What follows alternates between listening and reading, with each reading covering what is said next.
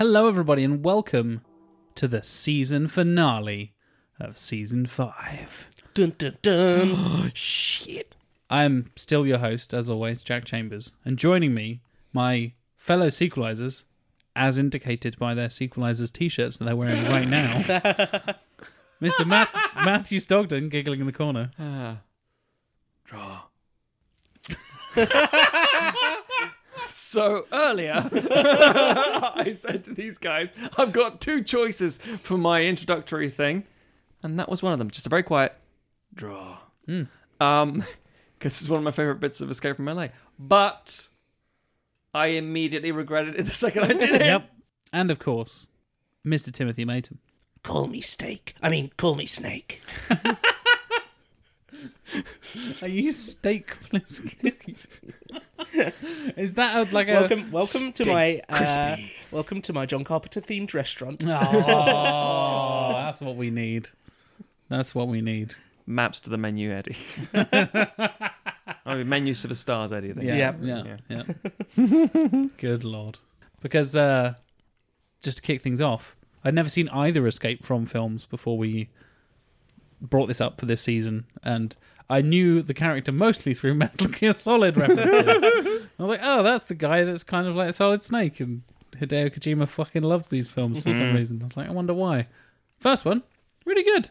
This was fantastic. hasn't aged well in some ways. Some weird sound choices and some editing choices and stuff that haven't because it's 1981. what- Uh, it's very much of its time is Yeah. the key thing here, and also it's very early in Carpenter's career. Very, very ambitious for what he was doing Mm. at the time. But yeah, no, it's it's very. If, well, I don't don't I don't even right to say it's eighties because it's very late seventies as well. But it, It feels very 80s. late 70s. Yeah, Yeah. yeah. Yeah. But it's a, it's a, it's an amazing achievement uh, as far as film is concerned, and, and, and almost like independent film Mm. rather than a studio film. Um, effortlessly fucking cool, and so Kurt Russell is the coolest man in the Just- uh, world. oh, and it's Love me it's some Russell. And just the, Carpenter's the, greatness. Mm-hmm. the five direction. o'clock shadow, the fucking eye patch. hair, man. Walt, The Walt hair. Disney knew it. Disney knew it. His he died. his last words were Kurt Russell. What? Wait, did you not notice? What? Kurt Russell's uh, uh, Walt Disney's alleged last words before he died were Kurt Russell. Was it like who should take over the corporation now, Walt? No, it's Russell. it's Say it it's, again. it's even better. It's like a it's like a rosebud thing. No Yeah. one quite knows why he said Kurt What Russell. the- he, he had fuck? a, he had a sled called Kurt Russell and chucked it in a fire. No, seriously, apparently he did say Kurt Russell. Why? Because he believed Kurt Russell was the Russell. future of the industry. What the? Because Because Hmm? he was like a, you know, the like. Uh, When did Disney when did kids. Walt Disney die? Because I have no concept of this. Forty years ago today. Today. That's a bit of a fog. Why, Tim? reference. It's, it's the anniversary. on this very night. exactly. No, he. Uh, I think it was like uh, uh, early sixties, probably. Because I think the last one he was around for was Jungle Book. How maybe. old was Kurt Russell in the 60s? like a kid, he was. Kurt Like, Russell was a kid actor, yeah, for Disney. star of the computer wore tennis shoes. What Yeah. The, what the fuck? Yeah. You're melting my brain right I had no Can't believe idea. you didn't this- realise I had this no shit. idea any Kurt, of this. Kurt, Yeah. Rus- Kurt Russell was the Justin Timberlake of his day. What? Yeah, kind of. I mean, they both had great hair. He was. the he like, was noodle period for just so JT. Yeah, very just a, a consummate professional. Turned up did his job fantastically. And was six years old.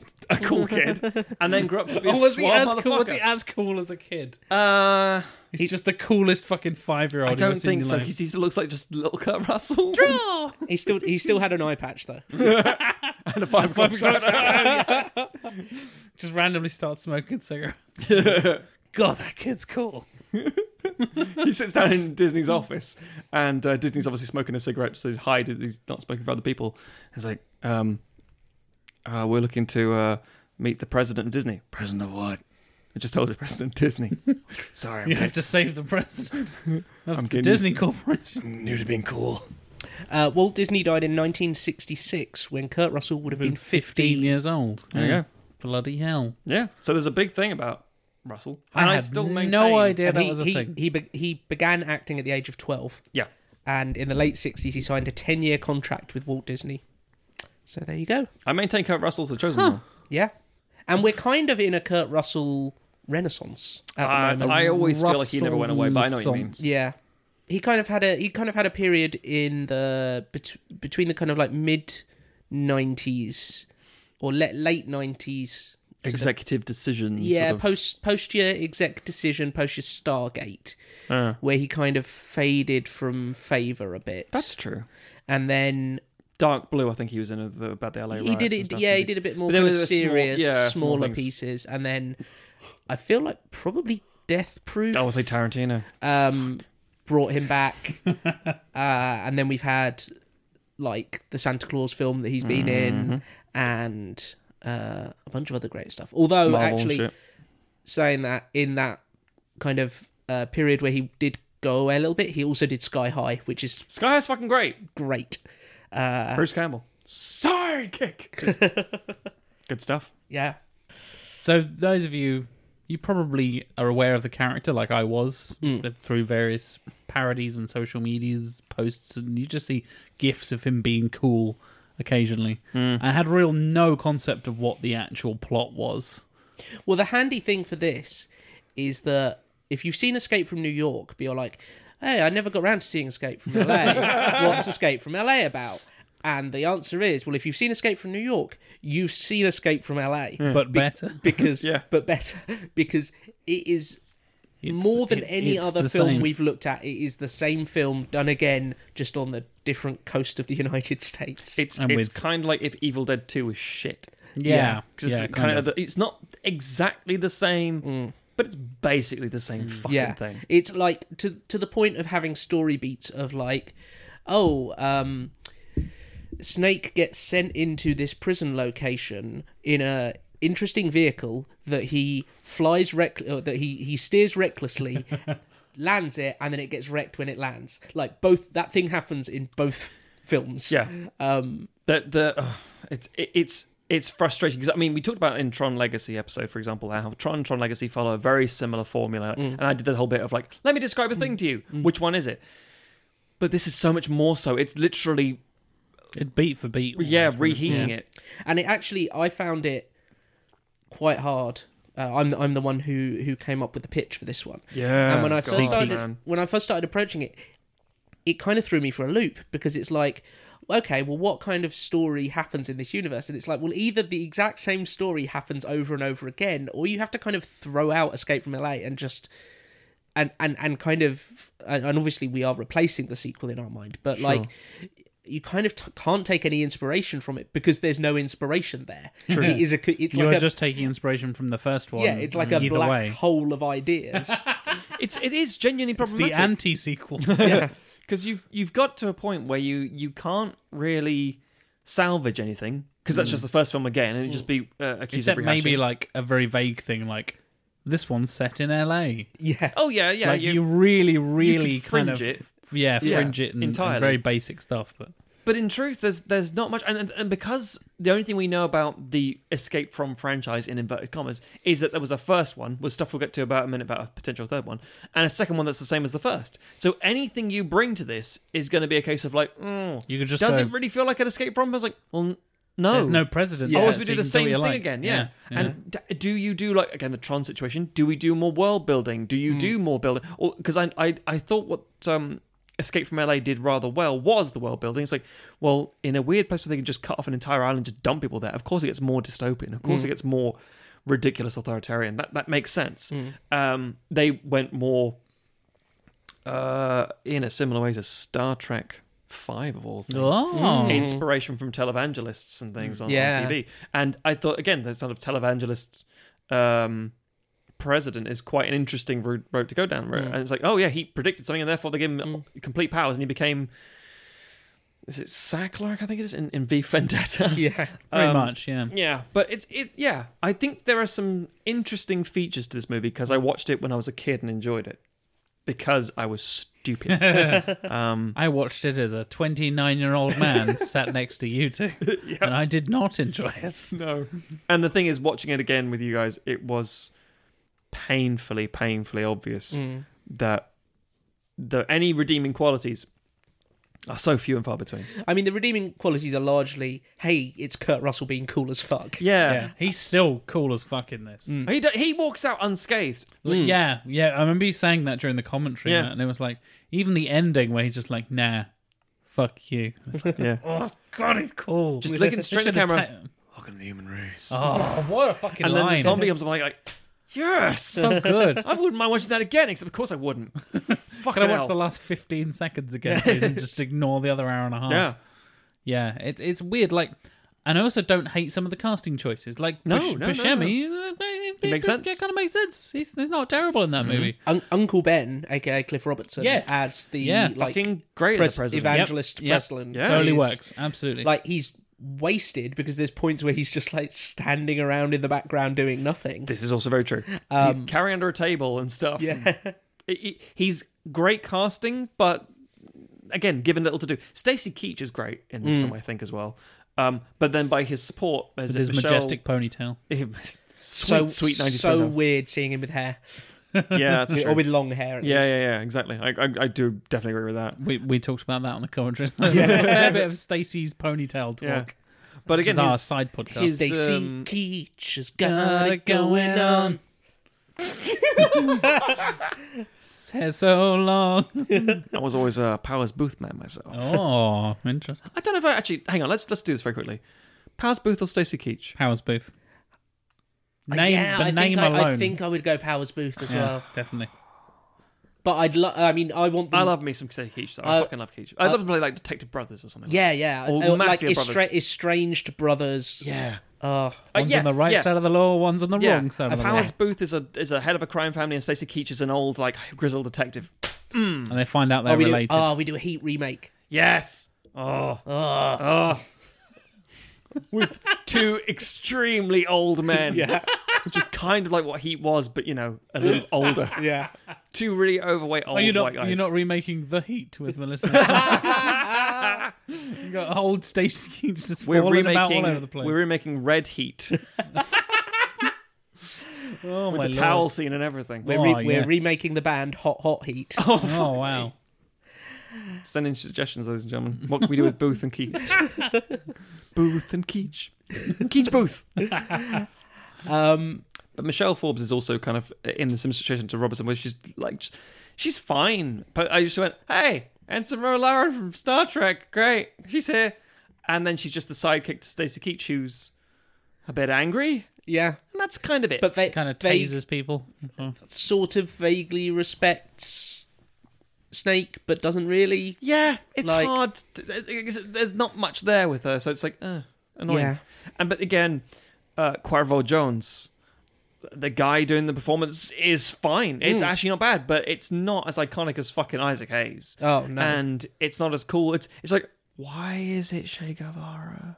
yeah. It's real weird choice. Yeah. There. So I have a theory about because because even if you just look at Escape from New York, it's such a weird kind of setup for the film because obviously it's set it's meant to be set in the deep future year of 1997 We've Termi- had that before with Yeah, uh, Pred- Terminator, yeah. Predator Yeah. Two and Terminator and stuff. like, yeah. um The year was distant all kicking future, off. 1990 something. It's like, oh good. and it kind of fills in a few of the gaps in between presumably like normally with a film that's set in the future you assume that the the present day is more or less as the present day is, is in our world and then there, uh, there is a point of diversion and thus you end up with this world It's not an Sure. alternate timeline. It's what could be. Yes, exactly. Yeah. what happened if But- uh, blah blah blah won Yeah. the war? One or small whatever, event yeah. happens, Yeah. and then, yeah, but my belief is that the point of diversion is much earlier in the world of escape from new york because i don't think the atom bomb is ever invented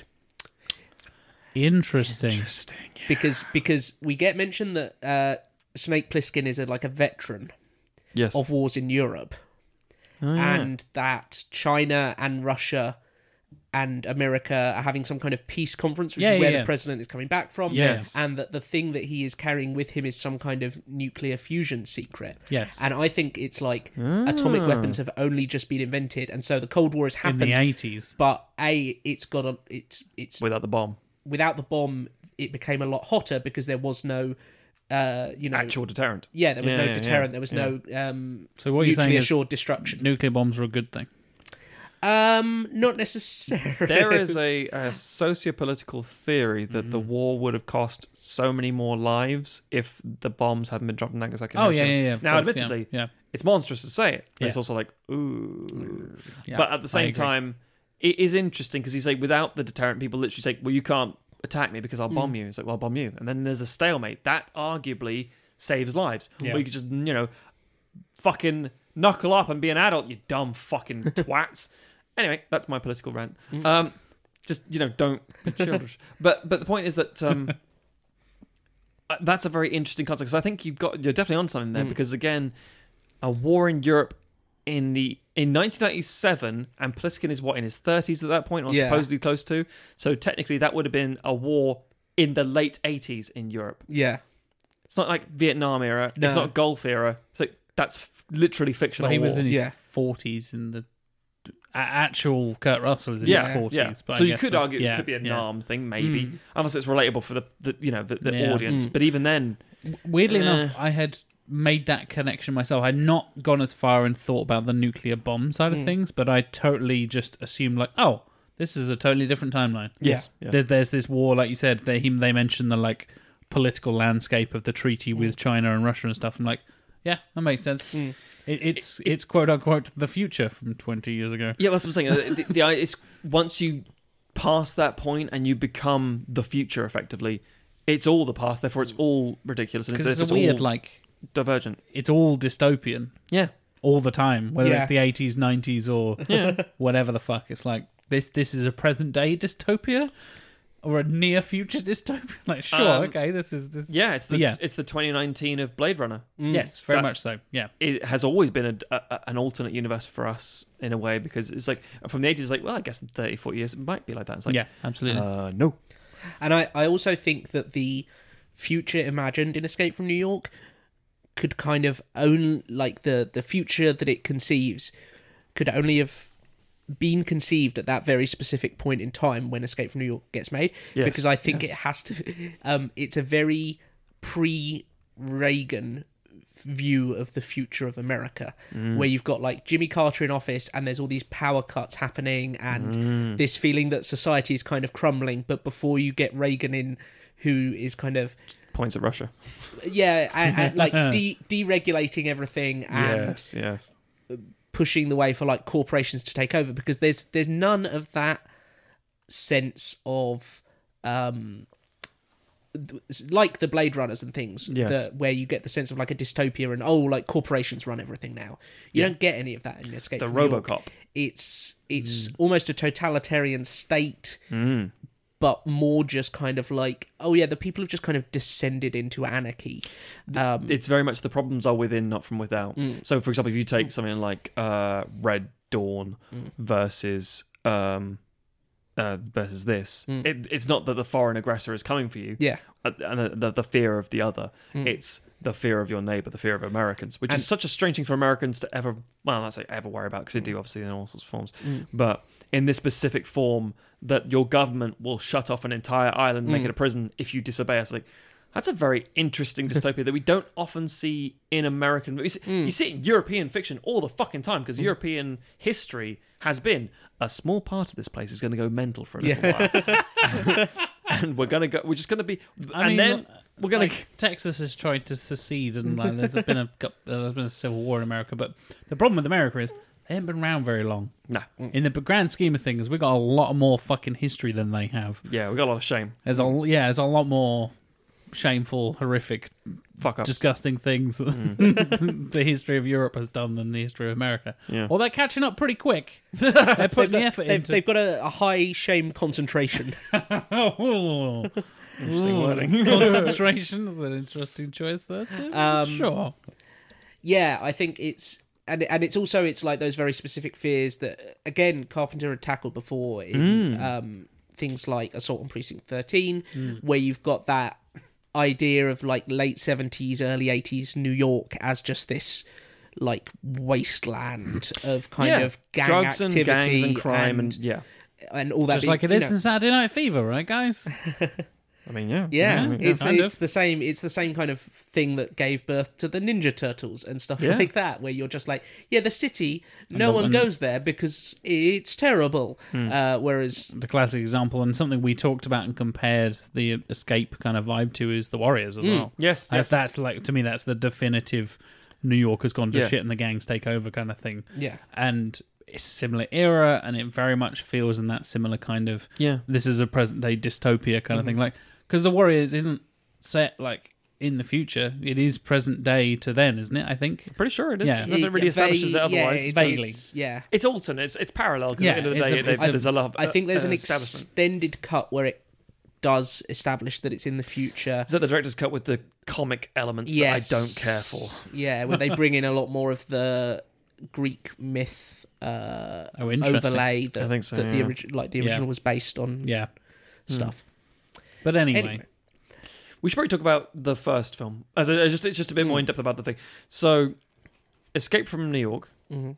A- a- Again, a very much I don't know if you think it's a cult film because it was a success at the time in the way that Carpenter films are generally a sort of success. Um, the fact that you said sort of makes it a cult film. okay, fuck it then. A cult film. Um, it has no footprint culturally now outside of those who love the thing. So Yeah. you've got the impact it's had on things like uh, the Hideo Kojima stuff, and that's the idea of like saying, "Oh, I didn't realize it was part of this thing." It's, it's not like everyone goes, "Well, obviously, yeah, it's because it's Han Solo, isn't it?" That kind of thing. It's not people aren't like still. There. It's the very much in the same way as like The Crow, for example. People who love this shit love this shit.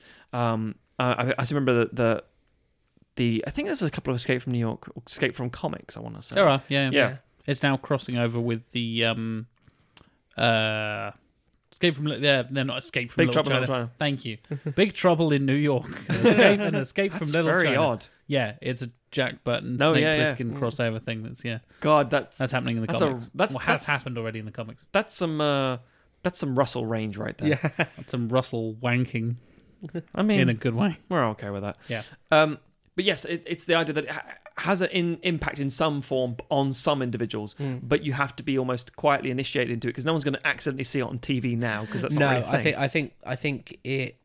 There was a time when it was probably a lot more of an iconic film yeah, in that kind of VHS era. True. Whereas now it is very much a thing of like, no, you have to seek out. You Yeah. have to have someone go like, oh, you've never seen it. We're sitting down and we're watching this now. exactly, exactly. Um, I mean, I remember there's an interview when Only God Forgives comes out. ca- Sorry, came out, I should say.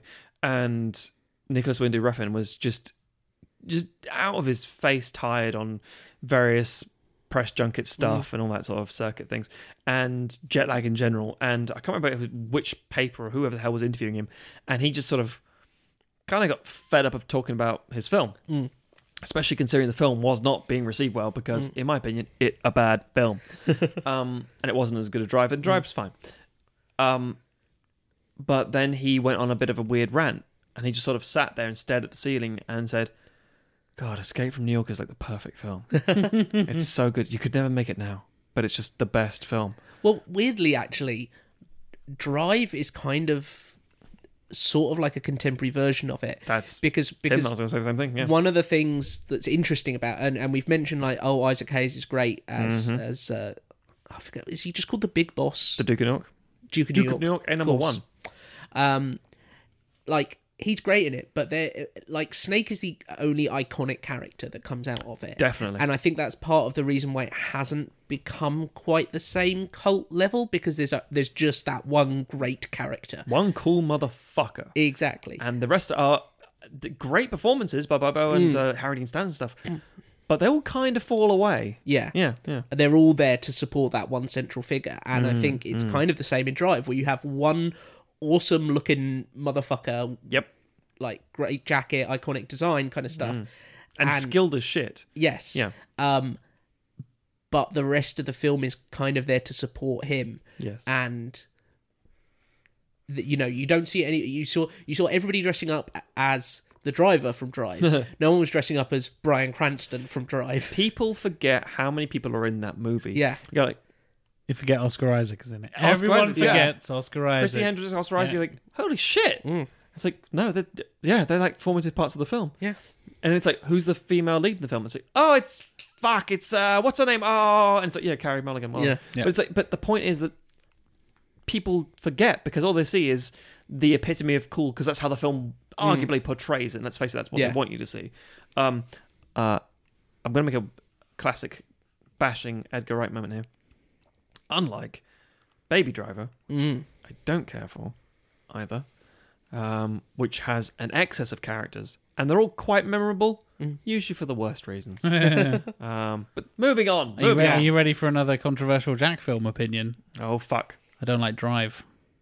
that's not that controversial. People No. fucking love Drive. Oh, and people, people, people have. yeah, they Lynched me smoked in the that streets fucking for thing that. hard. mm, Yeah, I've been burned on the stake for that. you would have got more of a slap with it when it close when it came out. I think. Yeah. Which is when I was saying Ah. that originally. Yeah. I Yeah. enjoyed it. I, I thought it was a nice, refreshing uh, take at the time. I still think it's quite a solid film. I really enjoy what it did. What it People does. fucking love that. But movie. people do love it a Mm, little too much. I mean, I, I think I gave it like a three or four out of five at the time. I thought, oh, yeah, it's a really solid film. It's really well directed and very I would well say performed. it's a three. I'll But go- I'm fine with that. are People, like, screaming, but it's the best film of the year. I'm This like, "Oh." Mm. is the best "No." film in decades. and I- I was like, fuck off. I, I t- kicked up a little bit of controversy on Twitter a couple Oh, of months back oh. where I was like, are we still pretending that the Drive soundtrack was like non-stop bangers? Because like it's got a couple of good songs on it, and the rest of it's just like Thank you, Tim. it's fine.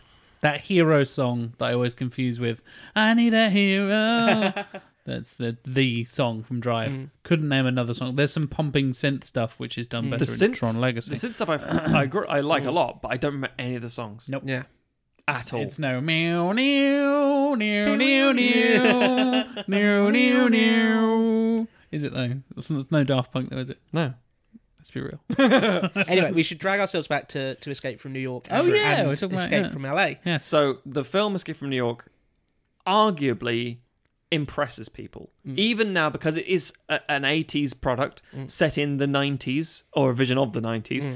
but it's still got a pace and a tempo and attention to the whole thing and it moves brilliantly along you go with this guy from the very get-go you are launched into the whole thing and it's it's fucking great Hmm. It Lee does- Van Cleef is amazing in it. as as like weird and um slightly confusing and i think like ge- generally kind of meant to be this kind of like wait fucking all of new york is a prison how the fuck does that happen? yeah like, the logic of it is as- like what as much as it is like that i think it immerses you in the world really really well and once you are in that world with following snake around yeah it's so good and it also is kind of you know we talk a lot we whenever we talk about die hard we talk about how die hard was this like antidote to the stereotypical 80s action like muscle Yeah, bound yeah. kind of thing and escape from new New york is that before that has really become a thing yeah like it, it, it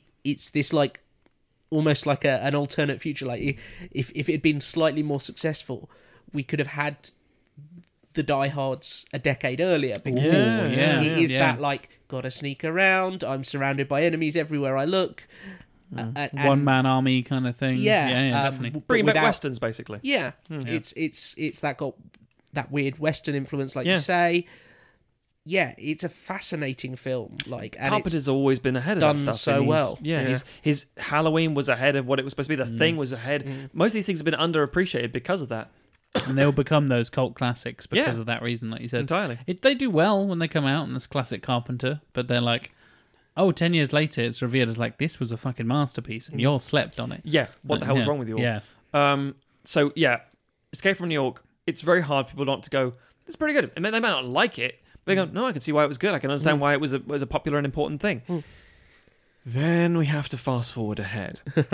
I there's so much history as to why this film happened and how this film happened, and I largely reject all of it because it's so utterly pointless. There's no real hunger from an audience for it. Mm-hmm. The studio doesn't really give too much of a shit about it in theory. Enough to fund it, but not really to Mm-hmm. back it that much.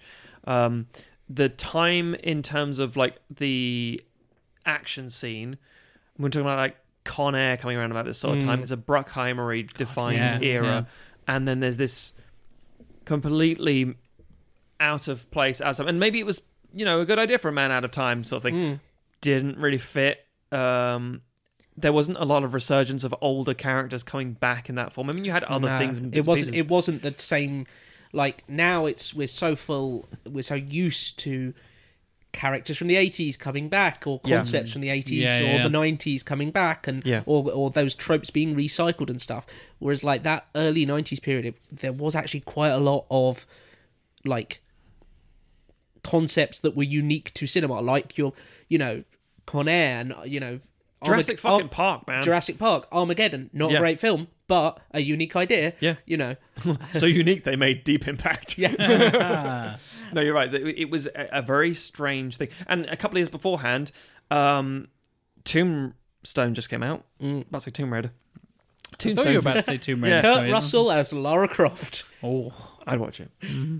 I'd regret it, but I'd watch it. Um, no, Tombstone just came out, and Kurt Russell was fantastic. Everyone's fantastic. fucking Val love Kilmer was amazing. in Tombstone. That yeah. um, it pissed on uh, again talking about films coming out at the same time. Kevin Costner was in Wyatt Up at the same time, Yep, yep. and that just didn't do very well because it was a very long three-hour biopic as opposed to this really fast-paced, well-shot, fun, almost action film was Tombstone. Um, so yeah, they, it was in a weird place. But then it's like, you know what we are gonna do? Another escape film. It's like, oh. Oh, okay, that could be interesting. Yeah, no, it's, it's like it's been a while, fifteen years. That's yeah, no, fuck it, let's try it. And then it's like, what's it about? Same thing. Yeah, It's, He's the same escaping from Los Angeles, which And has also- been turned into a giant prison. and, and also a very bad CGI tidal wave. thing. We have a lot to say about the CGI. yeah, Tim, you kind of hinted at it earlier with the he arrives in an unusual vehicle and crashes it, and then as he gets out, it explodes even more and falls into the sea and all this bullshit. Like, God, that submarine looks like some PS1 bullshit. It really does. And the CGI in this film, we've talked about CGI a fair amount in this season. We're you know, talking about Tron and Star Trek yeah, yeah. Mummy returns. and Mummy Returns, all that kind of stuff. Exactly. This is the worst CGI of the season. Yes. Some of the worst I've ever seen in terms of it actually looking like it's supposed to be in this film. Mm-hmm. Whereas just that is just a bunch of fucking polygons they've slapped in front of a screen. And then been like, yeah, that's that's fine. We don't need to do like a lighting pass or anything. That'll be fine. Mm. Well, Well, we it's- Mm. don't need to. God forbid we like match the color scheme or match the lighting to any of the surroundings. It is just a fucking polygonal blob in the middle of the fucking screen, and I hated it. It was very painful and and so boxy. And the, and the opening couple of shots where they describe what's going on, uh, and you're like, okay, I, this world building. And it, it, we should point out if we haven't already actually we haven't mentioned this. We have for patrons, uh, sorry, patrons, not patreons, Patrons, patrons, patrons. but on patrons- Patreon for Ex- our patrons. Expecto patrons, um, we have a commentary of Escape from LA and the opening couple of shots with those boxy, awful helicopters rolling around. Like, Oh yeah, the helicopter. so awful. We And you're like, compared it to those really low budget Ugandan films, didn't we? well, Hollywood, yeah. and even then, it's like, nah, they did it better. um, it's genuinely painful. They were remarkably bad, and it, you know we laugh at it now. And it was a period in time where the Jurassic Park had come out. We always point out Jurassic Park because it was leading the way, and Jurassic Park basically signaled to everyone else, "Look what you can do with visual effects." Everything in this film is visual effects. It's like you are wrong, you dumb fucks. It's mostly puppets, um, but the pro- you know it's like you know giving a tool to a, a, an inexperienced individual who doesn't know how to use it. It's like, oh, I'm going to use this uh, this wood polishing thing for the floor, and then you end up like just sucking the whole carpet up, and you're like, oh fuck, I've ruined it. It's like, yeah, 'cause you didn't look at anything. You just literally took the work before you. In fact, there's a Jurassic Park quote in Jurassic Park about it. You didn't do the work yourself. You saw the work of others, and you talk, took it, and you built on it, Yeah. and now you're trying to sell it. That's literally what's happened. So a lot was expected of this movie, and it's frustrating because it, there's so many novel workarounds in the first film because it's in inverted commas quite low budget Mm. in Escape from New York, and there's a whole smashed plane in the middle of the street, which is Mm. amazing. There's they couldn't do actual um, computer effects the way they wanted to, where they have a, a, a sort of computer guided radar kind of thing yeah, when flying you have over the, a city. the, the glider coming in Exactly. to land on the World Trade Center. Exactly. Oh yeah, awkward. Mm. Um, but they they so what they did was they built a model, put it like luminescent tape around things, and just flew the camera around it. It's Yeah. Mm. so fucking novel. That's like independent filmmaking shit I absolutely love. In this one, when they opened the describing about how what happened to um to LA, you're like, oh yeah, there it is. It looks shit now Yeah. Mm. because it's it's it's it's boring. But there's so much of that going on here, and they're like, "We'll just do it with CGI. We'll just do it with CGI." Mm. But there was a huge problem with that, and I don't know whether to blame the studio or Carpenter. I feel it's the studio's fault. Probably. Well, yeah, the um the visual effects house who worked on the film, uh, Buena Vista Visual Effects, Yeah. had never actually done CGI before and didn't know how to do it. Yeah. Which Uh, that's that's kind of a problem. Uh, That's, really that bad. sounds like a fairly important thing to know about. If you're the visual effects company yeah. that's been hired to do a fucking movie, would you just pick a dude who's never directed or pick a random bloke off the street and be like, see- hey, point a camera at Kurt Russell? Like, yeah, sure. you with with the nature of film, Hmm. you can get very lucky with that. You can genuinely be the first one to create certain things, or the first individual, or, or even just someone's like, we've never thought to do this before. I mean, Hmm. like uh, with Orson Welles, a fairly untested director, it's like, I'm gonna shoot up. It's like you can't shoot up. That's where all the uh, the lights are. I'm gonna put a cloth ceiling over the top so you can't actually see the mics and the lights. It's like, what? Shit, why? But that's brilliant. But why?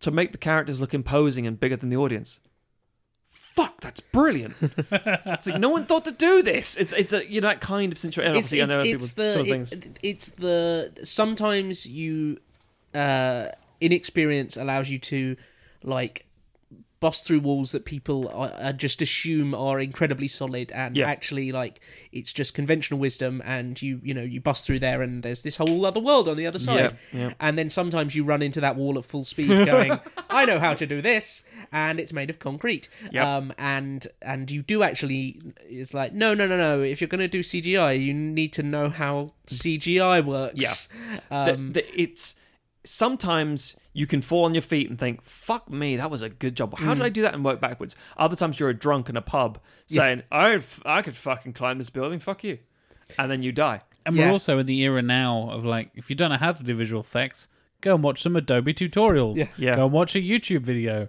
Go and watch the behind the scenes of all these other films. And Yeah. you can, I'm not saying you're suddenly going to be working for ILM, but you can kind of work it out at home and stuff like Technology is accessible. Matt, you do a lot of your own visual effects and stuff. for your, I do. yeah, and we know the guy who who works with you and does a lot of your stuff. He's Yep. uh, literally across the road from us right now. Very true. Um, freelance and, and Mm. granted, he went to university for it and all that kind of stuff. But Yeah.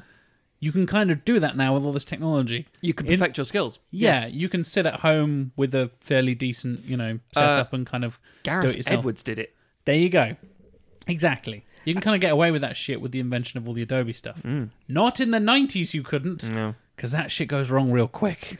and the frustrating thing here is there's not much in this film that you couldn't recreate using yeah. existing effects at the time That's a really good point. The- yeah. Yeah. you know, it might have cost a bit more money in different places, but given how new CGI was, I'm sure it was exp- like making this Yeah. film was expensive as fuck, probably, and looks terrible. And I'm sure that they could they could have gone for a CGI in less the 90s for you. a less high tech solution. Like there's no like you've got these boxy futuristic looking helicopters. Just get a fucking helicopter and Put a weld box some on it. extra weld some extra panels on it Yeah. and fly it around and there you've got it. Like you know the the the tidal wave stuff like I'm sure they could have done with I Like- mean, you don't need a tidal wave in this film A- anyway. A, you don't need a No, tidal you wave in this really film. don't. Um, but like, you know, there there were films getting made that you know you look at like the Indiana Jones films that had these Yeah. big stunt, Yeah, stunt yeah. set pieces, complex stuff happening. It had visual effects in it, but Yeah. it was sparingly used. Yeah. Um, and this film is just like, like you say, so much responsibility has just gone like, we'll fix it in CGI in post. We've heard of it. We've got this fantastic new technology. It's going to make it look so good. Yeah. And then you pass it to the people, and they are like, still working out where the plugs go into the wall. That sounds again. That's a very astute way of looking at it. The thing is, and i- it's supposition, but I think it's probably correct. If you say to a studio or Paramount, I think produced the one, and then said, "We're doing a Snake movie. We're doing Hmm. a Plissken," and I say, "Oh, okay, that sounds a little dated, a bit retro. Why would we do that? Uh, it's gonna. How is it gonna compete with these these new Hmm. films? It's gonna have cutting edge CGI. Oh, all right." And we It's have it such- now with the same shit. It's like it's what, what's what's what's such got a different? fucking coked up movie executive Yeah. decision. It is. of like, if we want it to compete, we're gonna have to put some CGI in there. That's Yeah. what the kids are crazy for these days. I don't want to see any of this old school shit. Fire all those people. I want CGI. You guys, you guys are gonna build me a computer and you're gonna make it shoot lasers out of my dick. but we don't know how to do that. None of us have the training for that. I want a laser dick. Tim Producer is a character we just keep returning to every episode. I'm not saying you're wearing a shirt that would suit a coked up producer from the 80s, Tim, but you're wearing a shirt that You, would suit a you coked look like up a fucking producer. Scarface and or Miami Vice villain. Just undo a few more buttons. Yeah. and Mm-hmm. we'll be fine. Yeah. Oh my god, Uh, Um, it- it's so true in that sense, and we talked about it in Mummy Returns as well. That era of CGI, I feel so sorry for so many of the filmmakers Yeah, of that era yeah. because, like, like you said, Tim, it's everybody going, "Oh my god, we've got this amazing technology. We'll fix it all in post. It'll be fine." No, you won't. It's gonna look shit. It's gonna look shit forever. Mm. Now you can be like, "We'll fix it in post." You probably can, yeah. Mm. Or we don't have the technology. We'll have to do it practically. Yeah. Oh, it looks good. Oh, interesting. Oh, there's a reason the thing still looks fucking amazing. Uh, Yeah, it's Christ. because John Carpenter and his team and who he worked with were fucking amazing, Mm-hmm. and it's all practical and brilliant and all that kind of stuff. And it's like, why would you get the guy who made the thing to do terrible CGI when he's known for fantastic practical effects? I don't know. I kind of think And- Carpenter's also to blame for that one. And it's also the thing of like we talk about like oh we'll fix it in post like so much of special effects and even CGI relies on getting the information you need while you are filming. Yes, like there is a reason Hugely so. There is a absolutely. reason that you can do something like film Avengers Endgame and not know what the time travel suits are going to look like and just have people walking around in like t shirts with white reference spots on them. Yeah. And then CGI that in and nobody can tell. Like, the reason that they can do that is because they know the preparation that they need to do when they're doing the filming Yes. to then do that. Whereas back in these early days, people didn't have that sense of like, okay, well, if we're going to put CGI in this thing, we need to put something in to get a light reference for like how the light is going to bounce off of it in Yep. Mm. this particular lighting and take all those things into account. And obviously, that those you needed that time for people to figure that out and work out, Mm-hmm. you know, and, and obviously, you know, we're sat here on the sidelines going, you're not very good at CGI. Well- and there's people obviously at that point still knew that, but it was a very fresh technology still. Mm. It was, and any new technology you always have a lot of stumbling. I mean, Jack mentioned earlier my own filmmaking stuff, and part of the reason I'm not going to give myself like some sort of job of the blows and uh, say I'm an amazing filmmaker, but part of the reason that things work is because I know two things. One, I've had to because of independent filmmaking work every different job at one point or another in that industry, as it were. I, I said this to you the other day, and it never occurred to me Hmm. because I always think of you, and I jo- I take the piss and be like, "Oh, Matt's being director again. This director Matt is setting up all the shots and stuff." and I Oh, yeah. was like, "Wait a minute, Matt doesn't have a DP. He's his own DP. Fuck.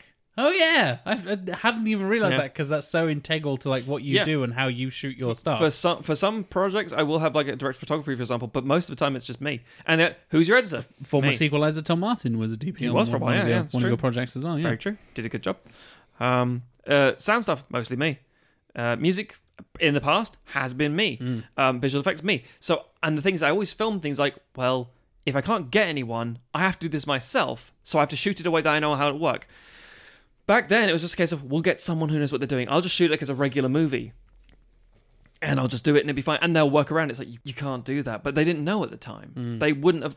And and it's not like a fault of Carpenter in a strange way. It's just that you were sold on this technology. Like, don't worry, it'll fix everything. As if, in- in the same way that a Steadicam, a Steadicam when it was invented, I want to say on the set of The Shining, oddly enough, um, to track through the maze things. Oh. Mm, Um, interesting. Feel free to correct me and feel Uh, free to if fuck that's off. true, that's already a cool piece of trivia. I'm pretty sure it's true. Ah, cool. Um, and that's how it was created. But then it's just a tool. It's just a thing. You can't just give someone that and say, "Now it looks cinematic." You have to know how to use it. Um, and the same thing with any skill in terms of like filmmaking. It's like, great, we got pyrotechnics now. Do you have any idea how to shoot a pyrotechnic scene at all? Figure it out. Have you consulted anyone? No one to consult. It's new. right, people are gonna die. Who's the expert? No one. Yeah, that's what was called the fucking silent movie era, Yeah. Mm-hmm. where you just did shit and found out what worked and what didn't, and then they introduced sound as well and tried to figure out what the fuck was that, and then eventually got color, same principle. Mm-hmm. And CGI is one of those huge leap forwards, uh, it leaps forward, sorry, in terms of like um, visual effects in general. Um, I don't think 3D could be considered the same thing. I would say Mm. possibly a current thing would be de aging is one of those things that's Ooh, really yeah. Mm. people are really sucking that one dry.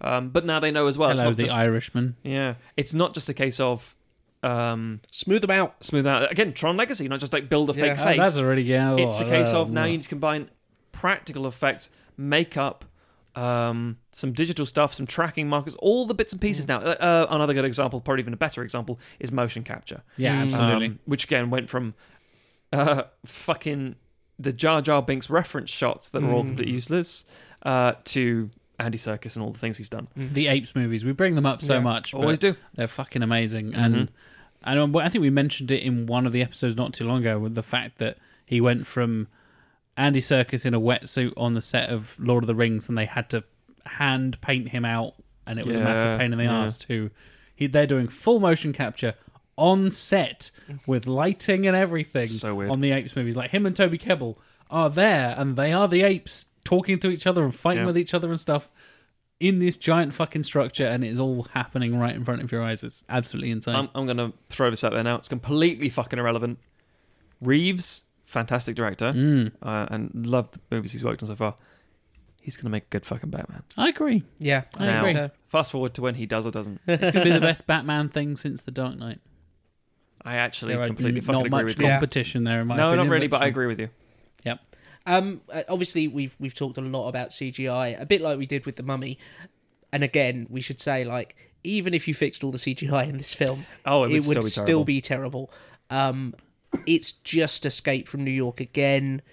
There's also with diminishing returns. yeah, it's it's diminishing returns. There's like the final like action scene, even with even if you fix the CGI in it, it's just bad. It's just this weird like them coming in on hang gliders Oh, it's so and painful. then just a, a kind of vaguely confused gunfight going on in Disneyland. in Disney in fake Disneyland yeah. it i and uh, we talk about this in the commentary none, none of us know la particularly well No. but la is a huge and sprawling city it's not like like manhattan where you have a very dense population all crammed into a small space bounded by water Yeah. you know Well, um Oh, yeah, it, it, it was an island which it became, as you say, sprawling and unpopulated. LA was designed for the car. It was like one of the first Mm. Yeah. American cities that was designed for car. It's really, br- and and I'm going to say this, ugly. um, Yeah. but it's it's laid out because it's designed to be got to by car. You Yeah. can't really walk anywhere. There's no. You think what's the main sites of of Mm. Los Angeles, and you go, uh, the observatory. How do you get there? Car. yeah And what are you observing? Mostly roads. yeah It's- and and, it, yeah. and it's like so a film of this nature just doesn't work in LA because do it. because it wants to show you a bit like Escape from New York did some of the iconic sites of the city. Yes. But they would all be so spread out that there's no sense there's none of the claustrophobia Yeah. or the sense of like danger could be right around the corner that you get in Escape from New York Yeah. because like Escape from New York feels it's as vertical as it is horizontal in a lot Yes. of ways you know and you're constantly like oh what's what's that up there or what's this creeping underneath me like coming up from the sewers Mm. a like Judge Dredd thing. Yeah. yeah. I bet like you're, you are, are, are constantly Or on the your. raid as well. Mm, Yeah, exactly. Another Very vertical. you Whereas know. the things that the, the iconic landmarks are mostly neighborhoods. Yeah. in Discovery Island. it's like oh, it's the Beverly Hills Surgeon, and like oh, it's and you have you have Steve Sunset Buscemi, Boulevard. his uh, character driving around and Yeah. Mm. being the tour guide to the stars thing. Like, Yeah. yeah, yeah. It's so it's so it's also the big problem as well, and this is something that um, audiences don't seem to always understand.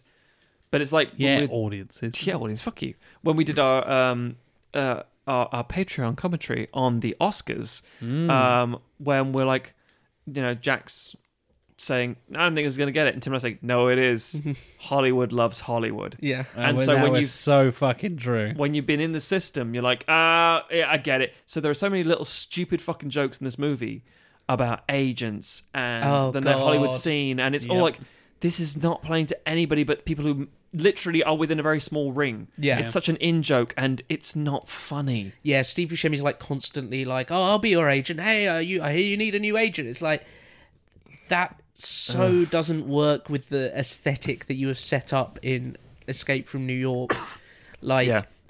and it It's all only- too It would, light. yeah, it would only work if you went like this. There's there's attempts at satire there, but Yeah. they are Hmm. the weakest possible satire. And like to to give that more edge, you would have to skew the film even further away from what it originally was like because the the satirical elements in Escape from New York are aimed at like government overreaction it's not it's Hmm. not poking fun at just kind of modern society in general it's talking about like the prison industrial complex Yes. and totalitarian governments like big stuff and intimidating stuff it's not like hey everyone in Hollywood Hollywood's really conceited and they all just care about films Yeah. And all surf bums. yeah. And the Rain Man, the acid Rain Man. Thanks, Fonda.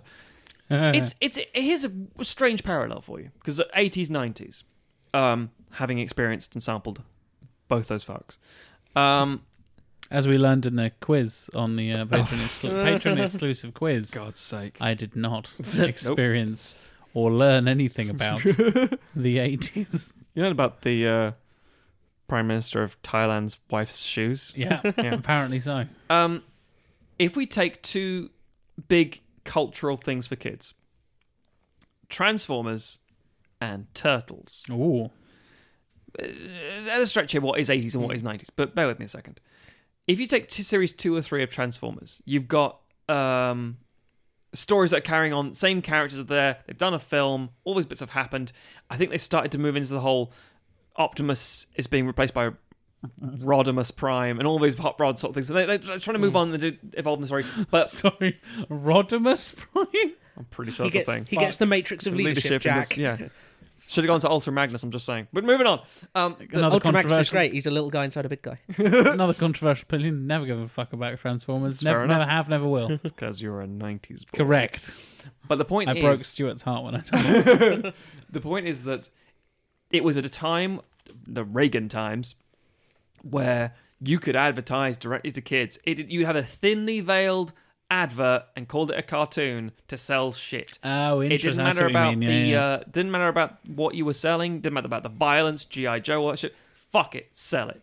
Then you get the turtles. Series one of the turtles, great, and it works well. It's the same bullshit. Sell things to kids, and it's a huge thing. And everyone says they have they have fucking swords and knives. And the '90s changed and said, yeah. We need to do away with this, and uh, you do have this change. We talked about something. I, we talked about this on the Home Alone episode, Mm. where there's a change in how children are no longer mischievous, evil, scamp bastards. They're to be protected and their innocence. And this whole very strange post Reagan y kind of era stuff and George W. H.W. Bush sort of thing. And it, it- it's a very odd time where they said, right, series two of the Turtles, the swords will only be used to cut pipes, which will release steam. And then it's like, it's like, wait, what? What is happening here? And they were neutered in a way and brought down something they could sell again, sell toys still, and it still had the stuff. I remember again, I had the toys as a kid. They, I still had like sai and nunchucks and still beat the shit out of people with them because that's what we did when you were a child in Britain, and let's face it, most places. Um, and it was it's it it wasn't that unusual, and that's kind of how I see Escape from New York and Escape from L.A. One is a really gritty thing trying to say something in this case not sell something but actually say something and escape from la is like its very strange shadow where it's been completely watered down much softer and much more cartoony despite the fact that it's the same thing i mean the, the- again you can literally have a scene where uh, the same story happens the same premise and snake is sent into this island because now la is an island because of an earthquake and he's been given the virus. This time it wasn't injected into him, it was scratched onto him in one of the worst fucking cutaway shots. Oh, that is the worst fucking. oh, I wonder if that's going to be relevant later. Mm-hmm. Signpost that shit. Beat about your face with it. Although I did like the whole um which one of you gives me the shot on the way back? Oh, it's not one of us. Okay, good. Yeah. Uh, there were there were clip. There was a uh, like a fake round hot shot. And like, oh, well, that's annoying. um, although they do make Snake more dumb in this film, which is Mm. very annoying. Anyway, so he goes in the island. Everything's exactly the same, but always down to things like the beat of in New York. He gets tired at one point and then sits on a little chair he finds. Escape from L.A. does the same fucking thing. And, it's, and then uh, you know an important character just happens to come along and say, "Hey, do you want to carry on with the story?" Yeah, it's so fucking absurd. And That's so true. in this case, though, it, it it's I don't know. It, I don't know if it's just a case of John Carpenter getting older and more cynical, or if it's just them getting more tired.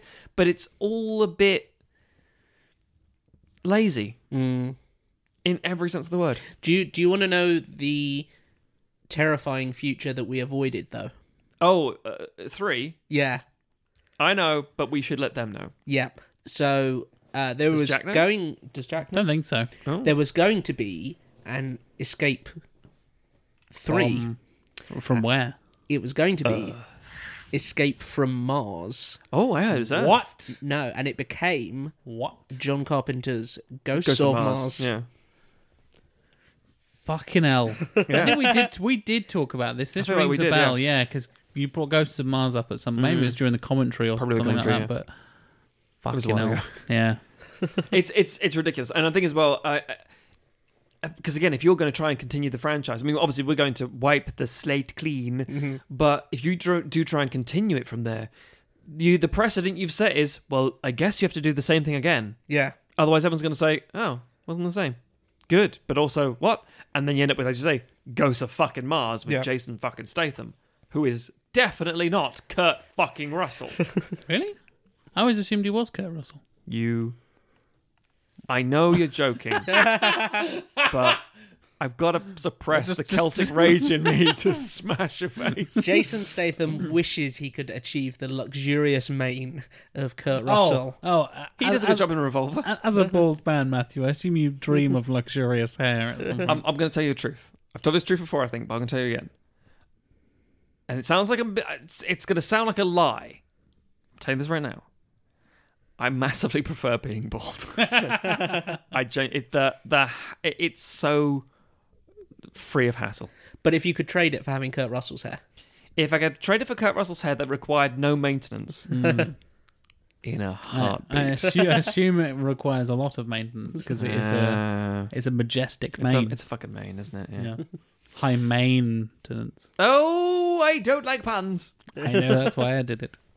Yeah. So it's a very weird film and it's very unfortunate and we're all very sad it exists and it does and it made shit money and everyone got really sad and John Carpenter's career kind of spiraled from there. Mm. Thanks for the summary, Matt. I appreciate Yeah. That's thought I'd throw that out there because it's a sad, sad story. Yeah. 90s Carpenter is an unfortunate time. He's like he's he's fine. Does some interesting stuff with like uh, Math of Madness and Prince Darkness and stuff like that. It's just some interesting things. But then 2000s Carpenter. I mean, that's uh, like he's often a, a filmmaker that we've pointed to and gone like, "Oh yeah, you're making a film in the '80s, like, and it, and, it, and you fucked it up, like, John J- fucking get, Carpenter. get John Carpenter on it." But he definitely does. Like, there, there's certain filmmakers, and you can see it throughout the kind of the rise of CGI. There's Yeah, certain filmi- yeah. filmmakers who don't get it or they get it to a certain extent and then as CGI has got better they've just they've not got how to integrate it properly and or they he was become obsessed kind- with it, like James Cameron. yeah and he's kind of one of the first casualties He- of he that is, where yeah. because because the films of the type that he would want to make are so the films that would now include CGI and Hmm. the fact that he just can't seem to get it right like it means he's stuck making stuff like vampires which is you know pulpy and fun but like Ooh, James When you Woods is think- also not fucking Kurt Russell. yeah when you think of the ambition of his early stuff and you i mean you look at something like the thing um like if It's he- one of if- the greatest films of all time. Yeah, I'm gonna say if- it. I don't if- give a fuck. It is. that. if Yeah, absolutely. Yeah, if he had had the skill like and the mindset to properly get to grips with CGI like he could have been producing some amazing stuff and instead he's Hmm. just kind of become irrelevant unfortunately No, it's true. Uh, his music's still good though. Um, but because he does like performances and stuff. But other than that, yeah, we look back at the thing now with obviously, let's face it, rose tinted goggles was like saying, "Oh, this is so good." It's it, it's hard to remember that the people working on the film nearly died because he was punching out so much in terms of quant very high quality um, uh, output for just ju- just makeup in general and suits and bits and pieces and all this lavish stuff, and it was nearly killing him. And it did kill him. The guy in question, by the way, is Rob Bottin, and in the interviews on the thing, like the, the DVD and stuff, he would talk about how he literally was rushed, rushed to hospital afterwards because he was like staying awake all the time. So I think in the same way, I- and I'm not giving sort of Carpenter shade for this, but I think if he had someone dedicated, i.e., believed in it so much that he was willing to die on the CGI of Escape from LA, it would look better. But as Tim already said, it could have been the most beautiful, amazing, cutting edge thing, like like a Tron Legacy, um, Jessica Kaczynski something, like Oblivion or something, and like look absolutely beautiful, and it still would have been a big pile of shit. Um, and I was saying that the idea that there's so many similar points throughout the point, let's say him sitting down and then beat for beat the same, but it's neutered again in the same way that uh, at one point he's captured by the bad guy and put into a ring to have a sort of a a sort of show tournament. Oh god, I hated that bit so much. The fight it looks like the fucking Kirk versus Gorn. They're not actually hurting each other. They swing and at the last second they pull back too much and it looks like they're just going eh and like fucking pillow fighting with each other and it was rubbish. It is a weaker element. This is true. fight fight scenes in films just drive me nuts if they look really unrealistic. Yeah. Because fighting is such a basic fucking thing. We've known how to fight and how fighting looks for Hmm. thousands of fucking years. It's true. You know, you know how to choke somebody unconscious. Uh, People have known that for decades in terms of filmmaking at this point. Here's an There's interesting no thing. excuse. We still haven't gotten over uh, a 2004 development in terms of fighting. In as in, in in terms of like how we present fights. now. You think about the raid and all the things how things are shown. and it was like- 2004, where we learned that you kick people in the nuts. Uh, it's when we learned that if Brad Pitt is playing Achilles, he can do a jump and go and then stab someone. And that jump, that run jump sort of thing with a slow down, just like as if like if I if I jump and then punch him, it'll be hard. I was like, what the fuck are you Yeah, doing? Superman punch. Yeah, it's Falcon Punch. Falcon Punch. But is that, yeah, so that was when No, that's what it actually is in real life. called the Superman Punch. Yes, the technique in mixed martial arts is the Oh. Superman punch, where you you fake a kick or a knee, but then throw your fist forward. So you like Yeah. extend your leg out and throw Yeah. your fist forward. So it's kind of like a pow and your Superman punch. And they've taken that in wrestling. And a guy called Roman Reigns, who's Hmm. Oh, like the- Reigns, yeah. who's, uh, he's in Fast and Furious, Hobbs and Shaw. Mm-hmm. He's The Rock's cousin in real life and in the thing. Yeah. Yep. Um, he's one of his signature moves is the Superman punch, where he runs at you, jumps, and then does the like big fist and Yeah. punches you in the face. So we're still doing that now. Yeah, That's- yeah. The, and- one- the one I always think of is uh, Jack in the f- lo- finale of Lost. Oh, Oh, yeah, yeah, wow. yeah. See 'Cause that- that- yeah. That looks Like Oh, you fucking said, great. Me, me for a second there. The first thing about is was that? Jack. Yeah, I Full think- stop. Like, Just yeah, Jack yeah, Fight. I just, interesting. I just sit back and think about Jack doing a Superman punch. yeah, You can all take a moment, listeners. yeah. So that fight is it ends with the, you know it, it's it's a, a, a, in a ring and he's given a bat with some ni- uh, some nails sticking out and he smacks into this bad guy's head and it's like oh it's all over. Mm. It's, it's quite brutal. It's it looks pony but it's Mm-hmm. fine. The version in this one is he goes to a basketball court in the middle of a stadium that I don't care about or get the reference for, Mm. and he has to do a halftime. What's that? Half half clock. Cock, clock, clock, clock, clock, Mm-hmm. Half clock, court challenge. Half court challenge, thank you. Not clock cock, which is what I wanted to say for some reason. So he has to make, he's got like, I don't know, 10 shots to make in 10 seconds. Some bullshit. Mm. And he has to go from one end of the We court. don't know basketball. We're Yeah. British. we're white British dudes. We don't know what the fuck we're talking about. something about, balls. Yeah, so he has to go from one end of the court, sink a ball, go the other one, Hmm. dunk, back and forth. And obviously he gets more tired. And it's like, oh, he's doing a good job. Hmm. Ah, but now he's getting tired. And it's like, oh, that's riveting fucking television slash cinema. Um, and there is an amazing thing. And, and and because the CGI is so shit in this movie, I'm like, that's definitely real Yeah. um, where they have uh, you know the last couple of seconds, and he's about to to lose and be executed, and all this Mm. stuff happens, and he's got the whole court, the whole however long a court From is one court, basket to Yeah. another. and he lobs the fucker in, and it goes all the way and goes straight in, Chung, chung, chung, chung, chung. and it's like holy shit, Kurt Russell. but then you think, hang on, that's probably fake, and then nope. I saw the helicopters. These guys have no idea how to make that go in. As the, I mean, the the there's like a very slight reverb on the on the um on the actual rim of the of the, Hmm. of the hoop, and the the net sways just ever so slightly. It's like, no, that's real. Yeah. If it was a sh- if it was if it was accomplished CGI, We would fucking know We about it if know, it was in yeah. this movie. Yeah. and it's CGI. it's like shit, that's cool. And then of course it undermines it with a just have to shoot him anyway. Have to. It's like Yeah. what? But it's the same thing. It's like you take this. You know what? What are we going to do to sort of entertain ourselves? Chuck him in the pit with this fucking monstrous wrestler-looking Hmm. motherfucker and just have him fight to the death. It's like, that's pretty awful. What about this one? We're going to do a basketball game. Not a basketball game. A basketball halftime challenge yeah. bullshit. And Yes, it's like everyone gets free this is pizza. this is the kind of thing that we do in the halftime of a basketball game where they pick somebody from the crowd to see if they can shoot a thing. Yep. And then they win a year's supply of KFC or some bollocks, or Yeah. whatever the sponsor for that thing is. Yeah, exactly. And that's like Not even a that's- f- actual fucking competition to the death or to the anything of anything. And then we find out it's w- rigged anyway. Just random basketball bollocks. I think it's a th- like you- picking up off what you were saying earlier, Matt. I think the thing is, is that Escape from LA feels like if Escape from New York was written by the Lost Boys from Hook. Oh Like wow! yeah, it is that like.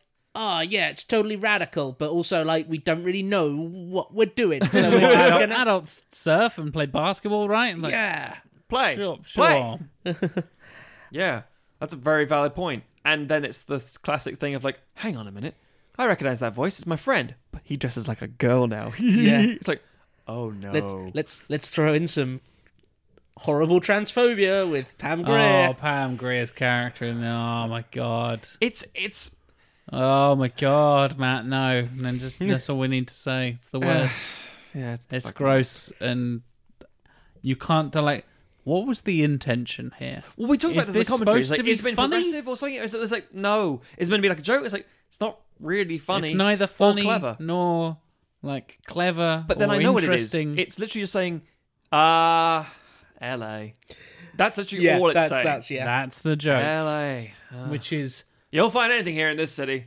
A, a man and or woman who used to be. I don't even know. What's the character name? Hershey. Oh, no. fuck all the way off. Oh Ah, god. Carjack Malone. Oh. I mean, what do you. Fuck's sake. So there's plenty of fodder for fixing in Escape Yes. from LA. Yeah, it is, it is a, not a good film. Um, but again, as I say, because I saw it at 15 and he had a cool long leather coat rather than a jacket, I was like, yeah, it's fucking awesome. He does have a cool stealth suit thing. in the beginning. He does. I, I would also maintain, as I did in, in the commentary, I like the opening theme with more guitar and stuff rather than just being the synth because the fucking yeah, theme is I'm all about. amazing. Mm. I'm all about the guitars. Yeah. And That Save from from New York theme is, is again Carpenter being. Mm, And the, like we Awesome. said, the ending's cool. Welcome to the human race. Like, Yeah. that's so cool. And Yeah. apparently, written entirely by Kurt Russell. that's right, Yeah. because he has a writing credit, his Yep. only writing His credit. only Yeah. writing credit in Yeah. his entire career. And apparently, he came up with the idea Mm-hmm. and entirely wrote that final scene with him and the president and the. I mean, it's interesting because it's like the fake out from the. Uh, no, no, sorry. It's the exact fake Oh, out yeah, yeah. from the It first is. film. Like, oh, it's a tape, but this time it's a tiny CD with a little bit of nail varnish on it. For fuck's sake. Because technology, right, guys? Technology. It's not a tape Mm. anymore. We're, we're That's upgraded. how that works. Cough. But I like that it's the the hologram emitter thing, and I Mm. like that it's like, d- if you do that, you'll wipe out everything.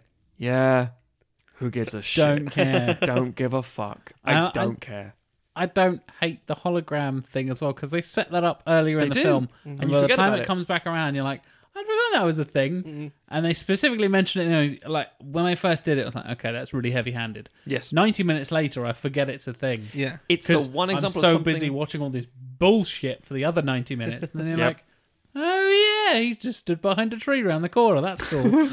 the thing is, it's the one example of something new, and that's Yeah. why it's good. yeah, Yeah. yeah, maybe. and yeah. he, he literally says no, and he does the same fake out, and it's like, oh, he's put it the wild code, no destination, and he's got this great couple of facial expressions, and it, it, it's solely just the idea of like, if you if you do this, and it's like, what? I don't care. You Yeah. people, are, and they- and and the thing is, he's awful because he's shutting down hospitals and everything. Yeah. he's literally a selfish turd. Like Snake That's Plissken probably is genocide, right? probably. yeah he Not like everyone's on the ground right now. he's an incredibly nihilistic hero. Like yeah. Yeah, he, very much so. He He's kind of does the not comedian. give a fuck. Like Actually, the comedian cared too much by then, but do carry on. yeah, yeah. He he he just does not really care. Like the only way you can get him to care about a thing is by threatening to kill him. Yeah. Like Self-preservation. yeah. Um, God, he's cool. Uh, Nihilism is cool, kids. and I bet he smokes. Oh, That's the that's ex- another thing that Kurt Russell blatantly Russell written himself or something like that. It's like he's just like I've done my recording. I'm feeling a bit woozy. Oh, look, I found a packet of cigarettes behind a rock in a country where cigarettes are illegal. it's like what are you fucking talking? How? Doesn't matter because I have some plain old-fashioned stick matches. But but I'm cool as fuck. I smoke it. Look straight at the camera. And look cool as fuck. And it's, it's it, yeah, it's very much like, what are you looking at? Don't judge me.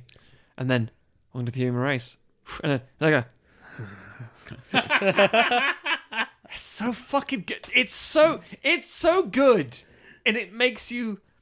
I think that's what I did as a kid. Like watch that sort of end of the film and thought, yeah, that was great. Is that that mo- the most recent thing you just remember the last 10 seconds? You're like, that was really Uh, good. that's how people watched MCU films for a long time. Exactly, exactly. That was yeah, the best thing yeah. ever. I just saw Quicksilver. It's like you just watched an entire fucking movie. mate. Yeah. but Quicksilver was in the last two years. It's like, yeah. What about the rest of the film? Quicksilver. um, yeah, I think it is a problem, but I think the real problem, much like we've had with the Evan Almighty things, it's a real bastard to try and fix. Looks like you need a real bastard to fix it. Then. Oh, Him. That's your fucking full court shot in the mouth. But before we get to fixing Escape from LA, we uh, we should say hello, howdy, tip the cap to our sponsors, uh, who are of course Stitcher Premium, uh, which is a fantastic platform that you can use to listen to all of your podcasts, uh, all your favorite shows, listen to them ad free on Stitcher Premium. Um, you can get access to Stitcher Originals, bonus episodes, comedy albums, and more, more, more. More, more, more. Um, including like it? How do you like it? to take us from one Kurt to another Oh. this week, oh shit. from Kurt Russell to Kurt Busiak, the writer of Marvels, which has been turned into a, an audio drama. And Marvels is, for people who don't know, a fantastic comic book from the 90s, which kind of took the Marvel universe and went through several time periods of it, giving a kind of like a man on the street perspective Yep. of like a, a, a photographer who worked for a newspaper and kind of having him encounter the various like superheroes and figures and stuff. Fantastic comic book series, and they've turned it into this really, really good audio drama, which I think we've possibly mentioned before when Jack talked about uh, the Wolverine series that Yes, they've done. Yeah, yeah. And it's done by Produced by the same studio, I believe. Hmm. Exactly. It's done by the same studio. It's a really, really good production. Um, really, really worth listening to. Um, and you can get access to it on Stitcher Premium. Uh, Stitcher Premium, four ninety nine a month in US dollars, or thirty four ninety nine a year, which is a really good deal. Yes.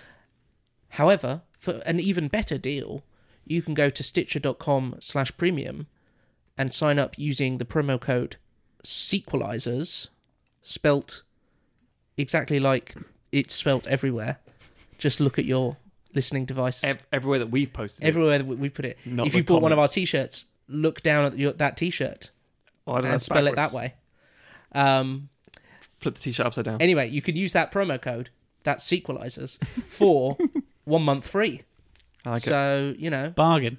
bargain. it, what happens though, Tim, if your sound device that you're using Stitcher Premium on has had the Stitcher Premium CD switched out for the the satellite Oh, that is used to EMP and destroy all technology, and you accidentally type in rather than sequelizers, you put six six six, the world code, and no destination, Tim. What happens then? Do you get ten percent off, or do you destroy the world? Uh, you take 10% off of the world. Ooh, l- I'm not gonna lie, that might fix things. true decimation, if that you will. might Yes. fix a lot of things. I'm not I'm not condoning genocide because that's kind of like some of what Mm. I'm saying.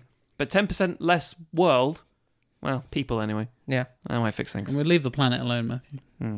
Um, and it will also play every sequelizers episode compressed into one second worldwide. Oh, that's gonna be a shrill punch in the fucking teeth. Yeah. Oh, So Sign yeah, me up. so so try not to mix it up with your doomsday device when Yeah. you're entering your promo code. But other than that, go for it because it's a great bargain and uh, you Bring get us loose. access to all this kind of fantastic content. I've just noticed there's a nice bit of symmetry here. Bit Go of what, go on. What uh, uh, George Lucas refers to as rhyming, Mm. which he doesn't do very well. Um, which, which is the Nice i- idea, George. Yeah. Get better at it. which is that we started this series with uh, a beloved film in the form of The Dark Knight, followed up with a arguably beloved film, but for the wrong reasons, Dark Knight Rises, in which uh, a dystopian world, arguably separate from our own but the same at the same time, has an entire island set off and made into an effective prison Yeah, I see where you're going with this. uh, in in Bane World, and we were sitting there the whole time saying, "How do they eat? How does the food work? How does the waste disposal work?" Whereas at no point through the the Escape from New York or LA do we ever say, "How do they survive?" Because it's clearly shit, Yeah. and everything's piled up everywhere, and it's gone to fucking crap, and you're like, "Oh, Yeah. yeah, that makes sense." Yeah. and you know you're in trouble when Escape from LA makes more sense than The Dark Knight Rises. anyway, Good lord. cyclical nature of things. Yeah. Well, if we're comparing films to Oh. other films, Oh, perhaps it's time to break out the Rotten Tomatoes Whoa. figures. get that crate out. Let's push our fingers into those gushy mushes. I've been saying some. into into awful things the tonight. paltro goop. yep. Oh, oh. Oh, that's worse, is it? Yes, of course it is. Some rotten Worse tomatoes. than gushy mushies. Some some rotting fruit versus a celebrity's vagina candle. So, gentlemen, Hello, Tim. I'm Tim. gonna, I'm going to ask you for figures from three films today. What? Three iconic Oh, Kurt Russell performances. What? Oh, I thought What? we were going to a different road here. I thought we were going to try and bring in Ghosts of Mars. Um, I would like your Rotten Tomatoes scores Yep. for Escape from New York, Escape from LA, Hmm. and The Computer Wore Tennis Shoes. Fucking hell's sake. Fuck you, Tim. Oh my god. Yeah, all right. Okay. what the shit? Jack, we'll Um, start. We'll start with you. Escape from New York. Uh, I would like to start with an 84%, please. That's a very good guess. Hmm. I might have done the same. I won't do the same. I'm gonna go. I'm gonna go bold as balls. Oh, I, I'm gonna lose. Here we go, But I'm Matt. gonna go for it because I'm gonna go with what's. the only way I ever an win ear. is if the other person goes mental. it works for me. I'm gonna say 93 Wow. because to me, Okay, Jack. How about Escape from LA? Um, hmm. 37. Because I like it. It's a prime number. 93. no, okay. I'm. I'm gonna say it's gonna be a 21. Oh, okay. Yeah. Hmm. Yeah. And finally, The Computer Wore Tennis Shoes. I have no fucking idea. Do you want me to go first, and you can base it off my my thing? No. That'll just be ridiculous. 93, no. Um, I have no idea what this film is, what it's about, whether it's poorly or We well referenced received. Um, it in Tron Legacy. I'm aware. Yeah. Still don't know what it is. Why haven't you- you seen would it? you- Then you play a time. Do you, I do you want me didn't- to give you a, a, no, no, a no, no, synopsis? no, no, no, no, no, no, no, That's not, Afterwards, that's not afterwards, allowed. yeah. That's not allowed. Okay. Um, Kurt Russell. uh, fucking, I don't know, four fifty-two. I don't know. That's just. It's gonna be like a three, isn't it? No, sir. No. It's gonna be, I think, seventy-one Oh, interesting. Okay.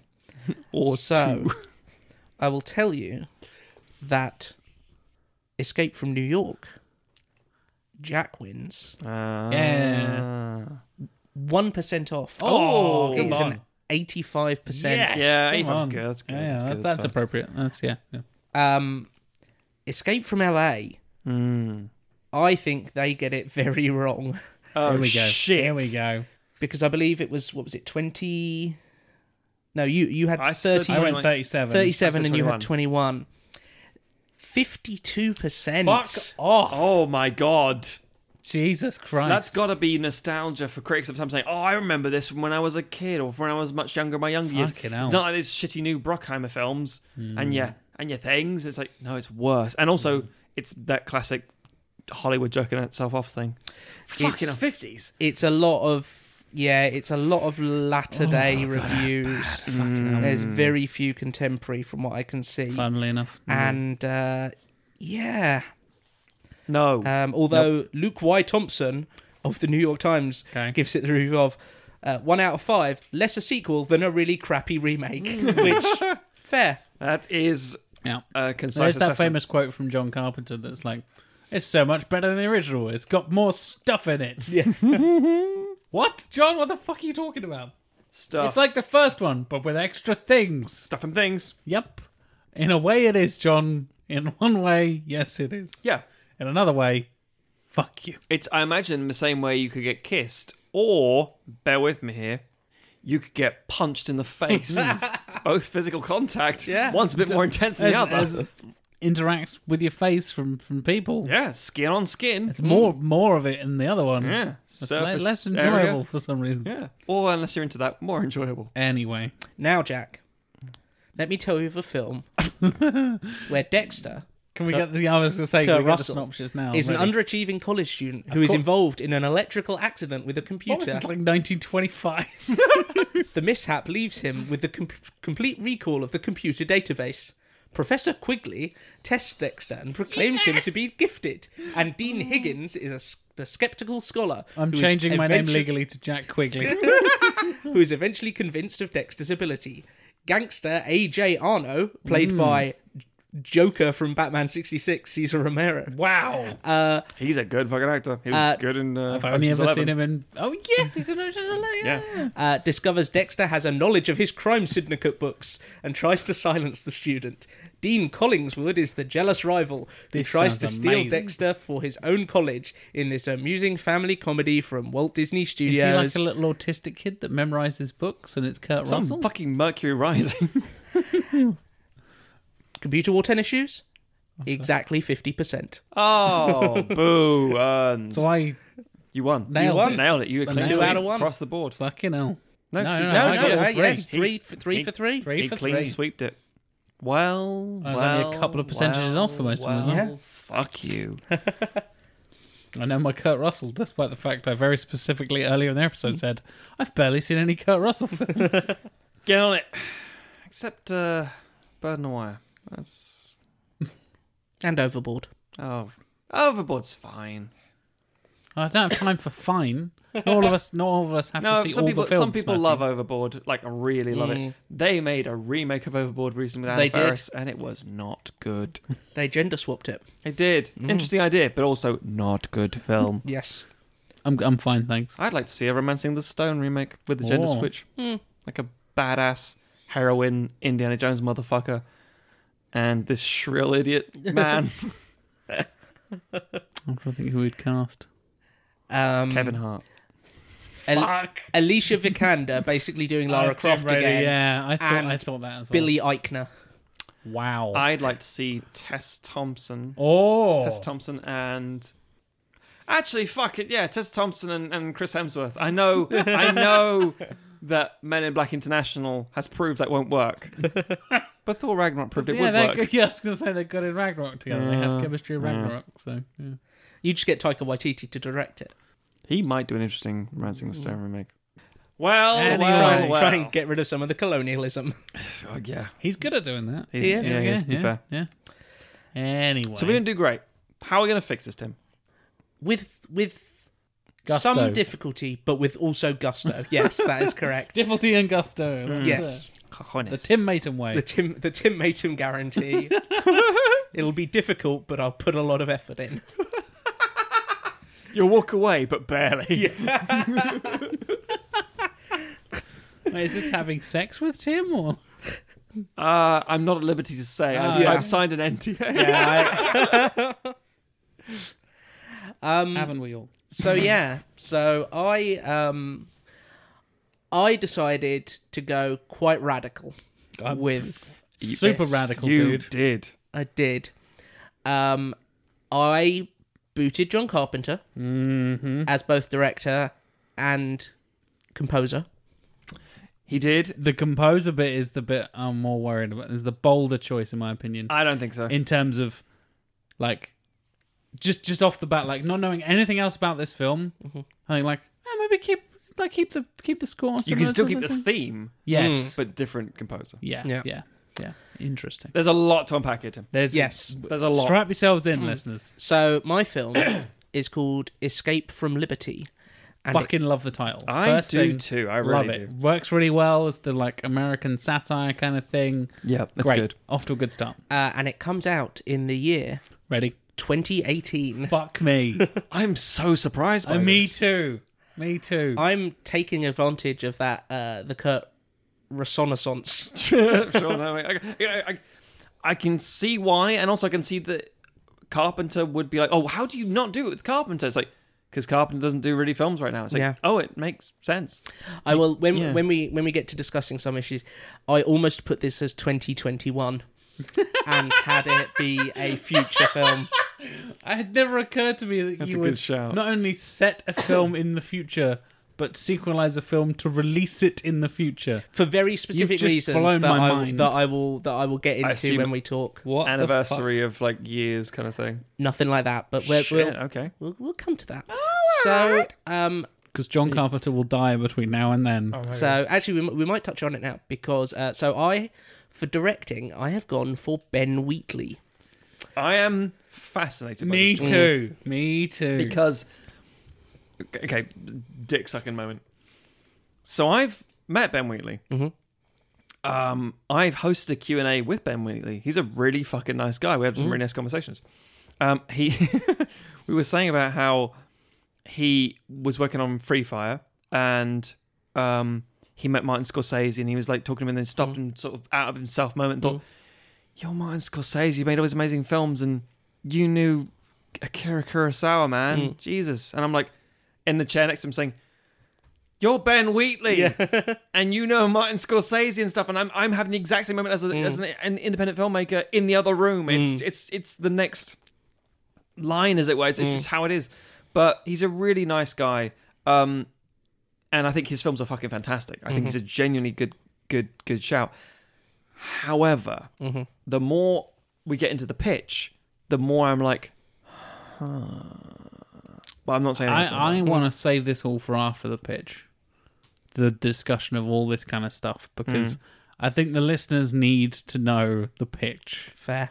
before we get to this shit. Because Sure. I, I am ready to discuss this direct choice Yes. all day long. So me too. Me But too. I think- I was just I think a, a preview of it. The, yeah. the listeners need the context. so, I agree. like, yeah. Fair yeah. enough. So composer yep. and again I think definitely we would keep the theme but Oh we yeah, would yeah, yeah. we would do some reimagining of it. Daft Punk. Uh, Trent Reznor and Atticus Ross. Well, Mm. classically, Matthew's f- very much against it. Yes. oh wait, no. The other thing, I am I am standing that hard. Yeah. Um, I just thought like, who does paranoid and synthy extremely well? Yeah. Old Town And, Road. uh, yeah, no, I, I I I get it. Great shout. and I, and I think probably I could imagine Trent Reznor having some affection for the original. Yeah, I wouldn't be surprised. Mm. Uh, It would not would not shock me. he's he had an interesting comment we work in the social network about um he was asked by Fincher to do a rendition of Hall of the Mountain King and said there's not much you can really do with it, Mm. but yeah, I'll give it a go. And what they do with it is is great and it's Yeah. just nice little it's very reminiscent of a very specific style, but yeah, works. And I, again, I think it's a very interesting interesting take. Yep. Mm-hmm. Yep. Yep. Intrigued. Returning cast: Kurt Russell Thank as God Snake for Plissken. that. Fucking hell. Jesus Christ. You had us on bated breath for a second there. Tom. Good lord. Jason Yes. Momoa. What the fuck? Of course, we have Jason Kurt Statham. Russell Um, back as Snake Plissken. We could not not have Kurt Russell. At as one Snake point, it Plissken. was going to be Jared Butler. I Not in know. your in your pitch, sorry, but in, in a, a remake, it was going to be Jared Butler in the sort of era of 300 and stuff. And I like, I can get it, but also no. No. Yeah, no. Absolutely not. Do not. No. So we're He's we're in a good a place. thousand times less cool than Kurt Russell. So yeah, that's the only returning cast member. Okay, As okay. especially if you look at the cast of Escape from New York and look at 2018, uh, a lot of them are not alive anymore. No, but if you know about 2018, that don't stop people. But fair. Um, but also, I don't think there's anything. There's there's no like we were saying earlier. Like there's no characters that you would be like, oh, you got to bring back Cavi. well, we mentioned this, didn't we? The idea that as much as people go, oh yeah, fucking leave Van Cleef was great in that, but they're not so intrinsically iconic to the story, or they, most of them die by the fucking end of it anyway. Yeah. So it's like Ca- Cabby's the one that sticks out to me. It's like, oh, he's the other character I really kind of Mm. remember. Dead.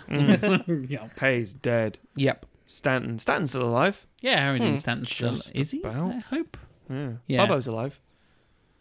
Yeah. Pleasance is dead. Wrong Yeah. time. Yeah. Lee Van Cleef is long dead. Carry on. We don't listen to dead people. Okay. uh, so new cast, Okay. and again, a lot. Are they, are they all alive? They're all alive. Okay. This point in at time. this point As in of- time, as of 2018. barring barring any incidents between recording and publishing, um, 'Cause we do sometimes do that. We, yeah. and um, and again, some of these are quite small roles, but I would hope that they would have that same kind of presence that a lot of the people in Escape from New York have, Yeah. where it's it's quite a small role, but you bring in this interesting actor, and they do great things with it. I think that's fair.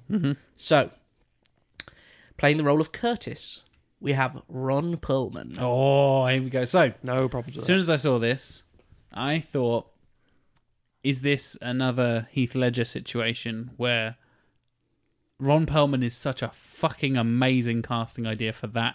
Just you could slot actual real life Ron Perlman into the Escape from Universe and be like, "Yep, that makes sense." Yeah, yeah. And I wonder, like, if I had done this, Ron Perlman would probably be in my film as well. That kind of, I'm on board. Love it. Love a bit of Perlman. Mm-hmm. Yeah, He yeah. Mm-hmm. s- suits the tone and the, the world so well. Totally, definitely. Uh, Plimpton is played by Cameron Britton, who people probably best know if you've watched uh, Mindhunters. He or Umbrella plays- Academy. Those are the Uh, he- two I think yeah, people know he from. plays the. I forget the name of the serial killer in John it. Wayne Gacy or something along No, those no, lines. no, no, it's- no, it's shit. It's the the the famous Guy who serial killer kind they of- interview a lot. yeah. Um, Yes, Uh, and The, the huge guy with the mustache. yes. yes. and if you've seen Umbre- Umbrella Academy, he plays either Hazel or Cha Cha. I want to say Hazel. It's Hazel. There's yes. Hazel.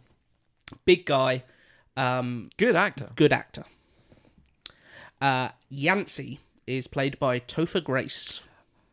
I fucking hate Topher Grace. I don't- don't hate Topher Grace. I've just not really seen him in a lot of performances that I like him in. It's Good Ed, new- Ed Kemper, by the way. Ah, yes, of course it is. It's going to bug me.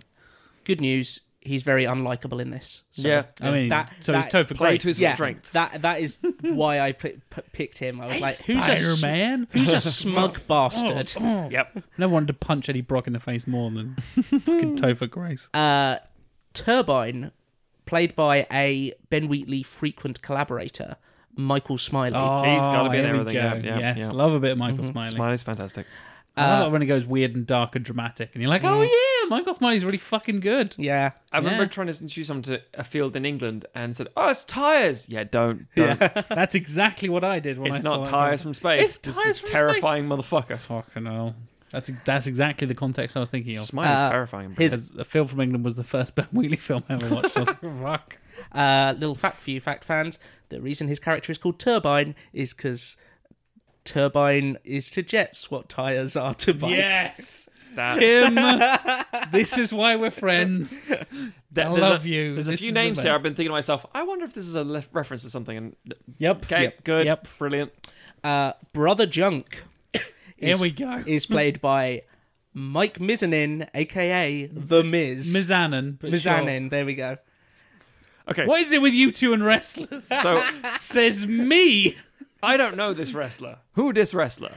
He was in the real world, as in the reality show, The Real World. Yeah, And then That was his launch into wrestling. that was his wasn't it? He launch into started the in public that. eye. Yeah. shit. He has in the been early he has 2000s. been in a bunch of like WWE E title matches, ma- Oh. mainly intercontinental title matches. uh, I was going to say shitty action films. Oh. that too. Uh, so he his, has his character is that he is an A-list actor. Yeah. That is his wrestling persona. Oh. Is that he's an A-lister. That reminds me of the sort of 80s WWF where it was Hmm. Kind like the of. Mm-hmm. kind of like, what's your personality? I got lots of money. It's like, kind of. okay. Yeah. Yeah. He has. He now has his own reality show.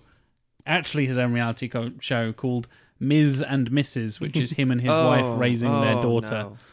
no. um, he's he's done some Christmas films where he plays a bounty hunter Nope. from a family of bounty hunters. Nope. Uh, I li- I like the Miz. I think he, He's f- he's one of the best promos in wrestling. yes Really? he's very Yes. charismatic, even though he's often playing this kind of Dickhead. Smug dickhead. douche. Yeah. So, see, my, my wrestling He's a knowledge chicken is, shit heel, is- and he's great at it. Is, is, is very concrete until one point where it becomes literally a fog of war and I know Non-existent. Yeah. nothing. You just fall off a cliff. Yeah, yeah. Um, I would say, oh, I would say, all you need to do is Google a picture of him, and then you'd go, "Oh, look okay, like a I, un- s- I don't worry, perfectly smug- understand this I character." did. And bastard. the description you gave me is, is perfect. I get it. Uh, then we have uh, Serafina, played by Laverne Cox. Ben Cox is an interesting choice. Mm-hmm. I like it. Okay, uh, so we're we're undoing the gross transphobia and casting an interesting and Yes. and fantastic Mm-hmm. trans actor here. Yeah. Mm. I I approve. I approve. Coyote Benjamin fucking great name. Right, that name's got to be like That's, 50 that's references, the, right? that's the best name. You're full of references in your things, Tim. and I love Uh, it already. Played by Wyatt Russell. No, no clues for working out what a coyote, what a coyote is. Yeah. I like Wyatt Russell. Uh, uh, the, the one that, let's face it, people most people have seen one thing that's Overlord, uh, which is also 2018, I want to say.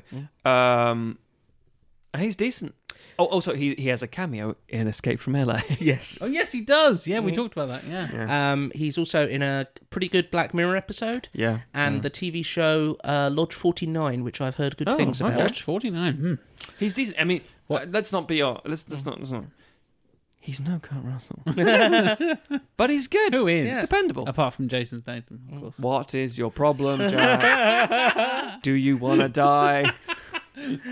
So, Um, what, what is coyote? But is that a reference to things, or is that Uh, I, spoilers? will, or... I will explain that okay, later on. Okay, cool, cool, cool. Uh, and then finally, um, although there are a couple of uh, cameos that I will mention um, Amazing. later on, Love it uh, Magistrate Tusk Great name. is played by Bradley Whitford. Yep. Oh, Whipper's always yep, good. yep. Always good. Yep. So, Horrible scumbag, corporate bad guy. Bradley Whitford. Yeah. Sign me up. Oh. um, Just look at his face. Trust me. uh, No so offense. let's let's we've got the casting down. Let's uh, start with the pitch. Oh, Open this can of madness. So the film opens with a text crawl in classic Escape from New York style. Oh yeah, you got to set the scene. In 2024, Ooh. The global energy crisis saw wars erupt across Eastern Europe, the Middle East, and South America. Refugees in their millions fled to the United States, which was already racked by internal conflicts. Something I hadn't really considered is we're already in the future from the previous one, so you've got to continue to be more in the future Yeah. for the sequel. Yeah. And the fact that you've done 2018, if you're keeping it in the timeline, Yep. it's got to be even further, Yep. and it's going to be mental because 2035. I love that. Just saying that line is great. America has fractured, with vast areas given over to roving gangs who rob and pillage at their leisure. Citizens of the remaining United States toil and save, hoping for a place on one of the Liberty stations, floating cities where the wealthy live in luxury. But few can afford a ticket, instead, relying on the annual Liberty lottery that promises an escape for a better life. Twenty seventy. No, no. 2532. Just it's Star Trek now. just keeps going. Every paragraph is just 15 years yeah. later. It's it's basically Boyhood. Yeah. Boyhood, but with Snakehood. the Cobra's Hood. Brilliant. Oh, oh, it works on so many levels. Oh, Snakehood. Sign me up. Richard Linklater's Snakehood. right, we're swapping Ben Wheatley for Richard. Linklater. Bear with me here. We're going Linklater. It starts being filmed in 1987. It finishes being filmed in 2018. And uh, Snake Plissken becomes an actual snake, like in. Uh, He sheds his skin and Conan the Wyatt, Wyatt Barbarian. Russell Wyatt Russell crawls out. Fucking hell. okay. Anyway, We open on a shot of a wide, dusty plain, empty apart from a two story, industrial looking building. Outside, a neon sign that says beer and gas flickers on and off. A location caption reads Black Stump, the Confederated Territories of Utavada, as in Utah, and and, Nevada. Vader. Lord Vader. We see a large armored truck approach and pull up outside. A group of three armed men and their leader, Curtis, emerge with a prisoner who is bound and hooded. They enter the bar, which is empty, apart from one elderly customer. The men sit at a table and discuss the upcoming Liberty Lottery and their plan to head to Las Vegas to cash in their bounty. One heads to the bar, where the bartender is finishing up a conversation on a phone. He turns to take the order, and we realise it is Snake Plissken. Oh shit. Snake Plissken. He provides the men with beer and they continue their conversation and then prepare to leave. As they exit, Curtis spots a leather jacket hung by the door and takes it. Snake tells him that it's his jacket, and Curtis he does. responds by shooting Snake. The group exits, hooting and hollering, and drives off. So it's a bold choice to kill Snake off in the first minute. Speaking of which, Matt, back inside the bar, we see the corpse of one Snake Plissken Credits roll. 2077.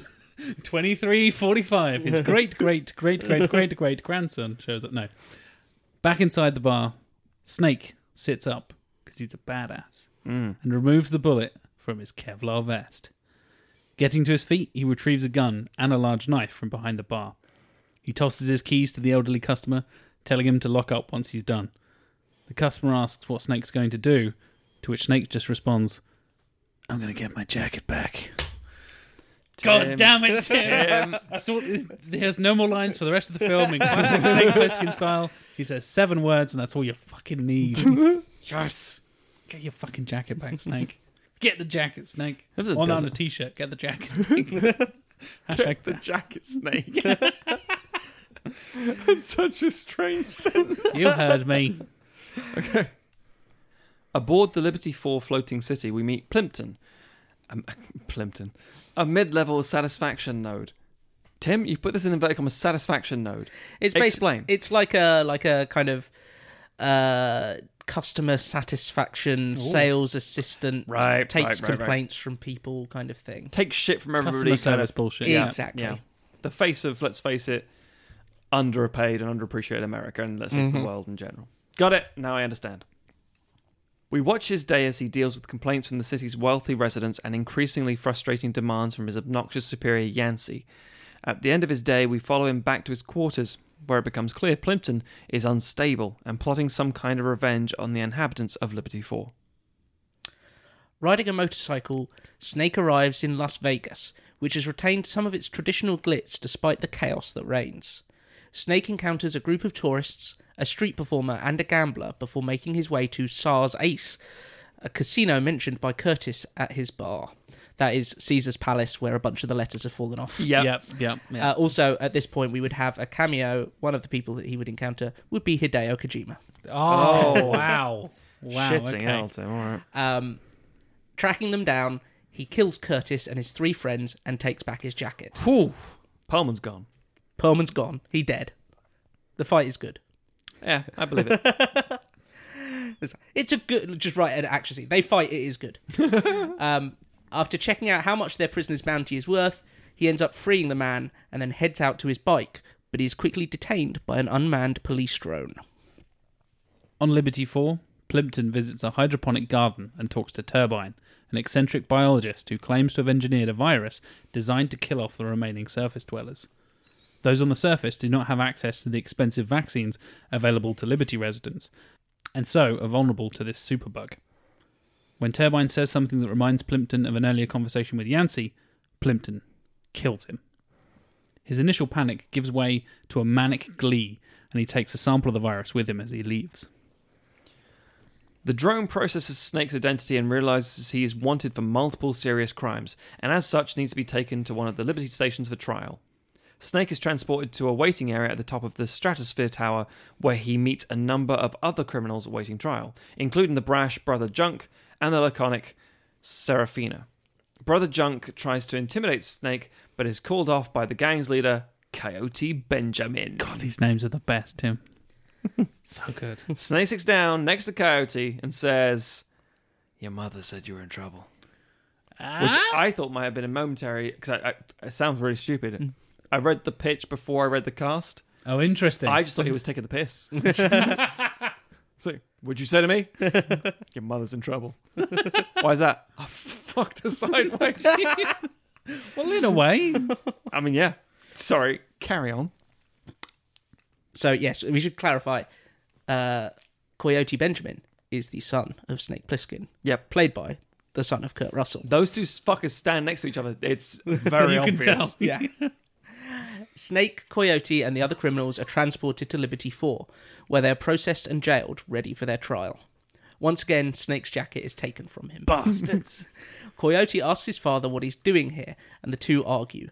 Coyote and his crew are considered terrorists by the state and have been trying to destroy the Liberty stations. Snake tells him trying to change the world is pointless and he's better off just keeping his head down. oh, nihilistic snake again. Classic Snake. Snake is taken for his trial, which is being broadcast to the Liberty stations and the surface. His defense attorney has been replaced with a machine that asks him multiple choice questions to formulate a defense. I like that bit of world building. Yeah, yeah, that's a really cool. That's a very like the system's against 2000 you AD shit. Yeah. Mm-hmm, fucked up. Yeah, satirical, gross. The system is wrong. And the jurors seem to be treating the trial as if it's like a reality TV show. Hence, hence why we have the Miz there, I guess, 'cause he's, he's used to reality TV, right? Mm. Snake is questioned by Magistrate Tusk, the station's security overseer, but remains terse. No shit. He's Snake, he's Snake Plissken. He is quickly found guilty on all counts for his dozens of outstanding crimes and sentenced to death by being dropped from Liberty 4. In his tiny apartment, Plimpton records a video message detailing his largely incomprehensible manifesto. He reveals that the case he stole from Turbine's lab contains the virus and he threatens to release it into the station's air system, having modified it to attack the residents of Liberty 4 rather than the surface dwellers. Meanwhile, as Snake awaits his execution, he and Coyote once again argue. Coyote demands to know why Snake is here, now after years off the grid.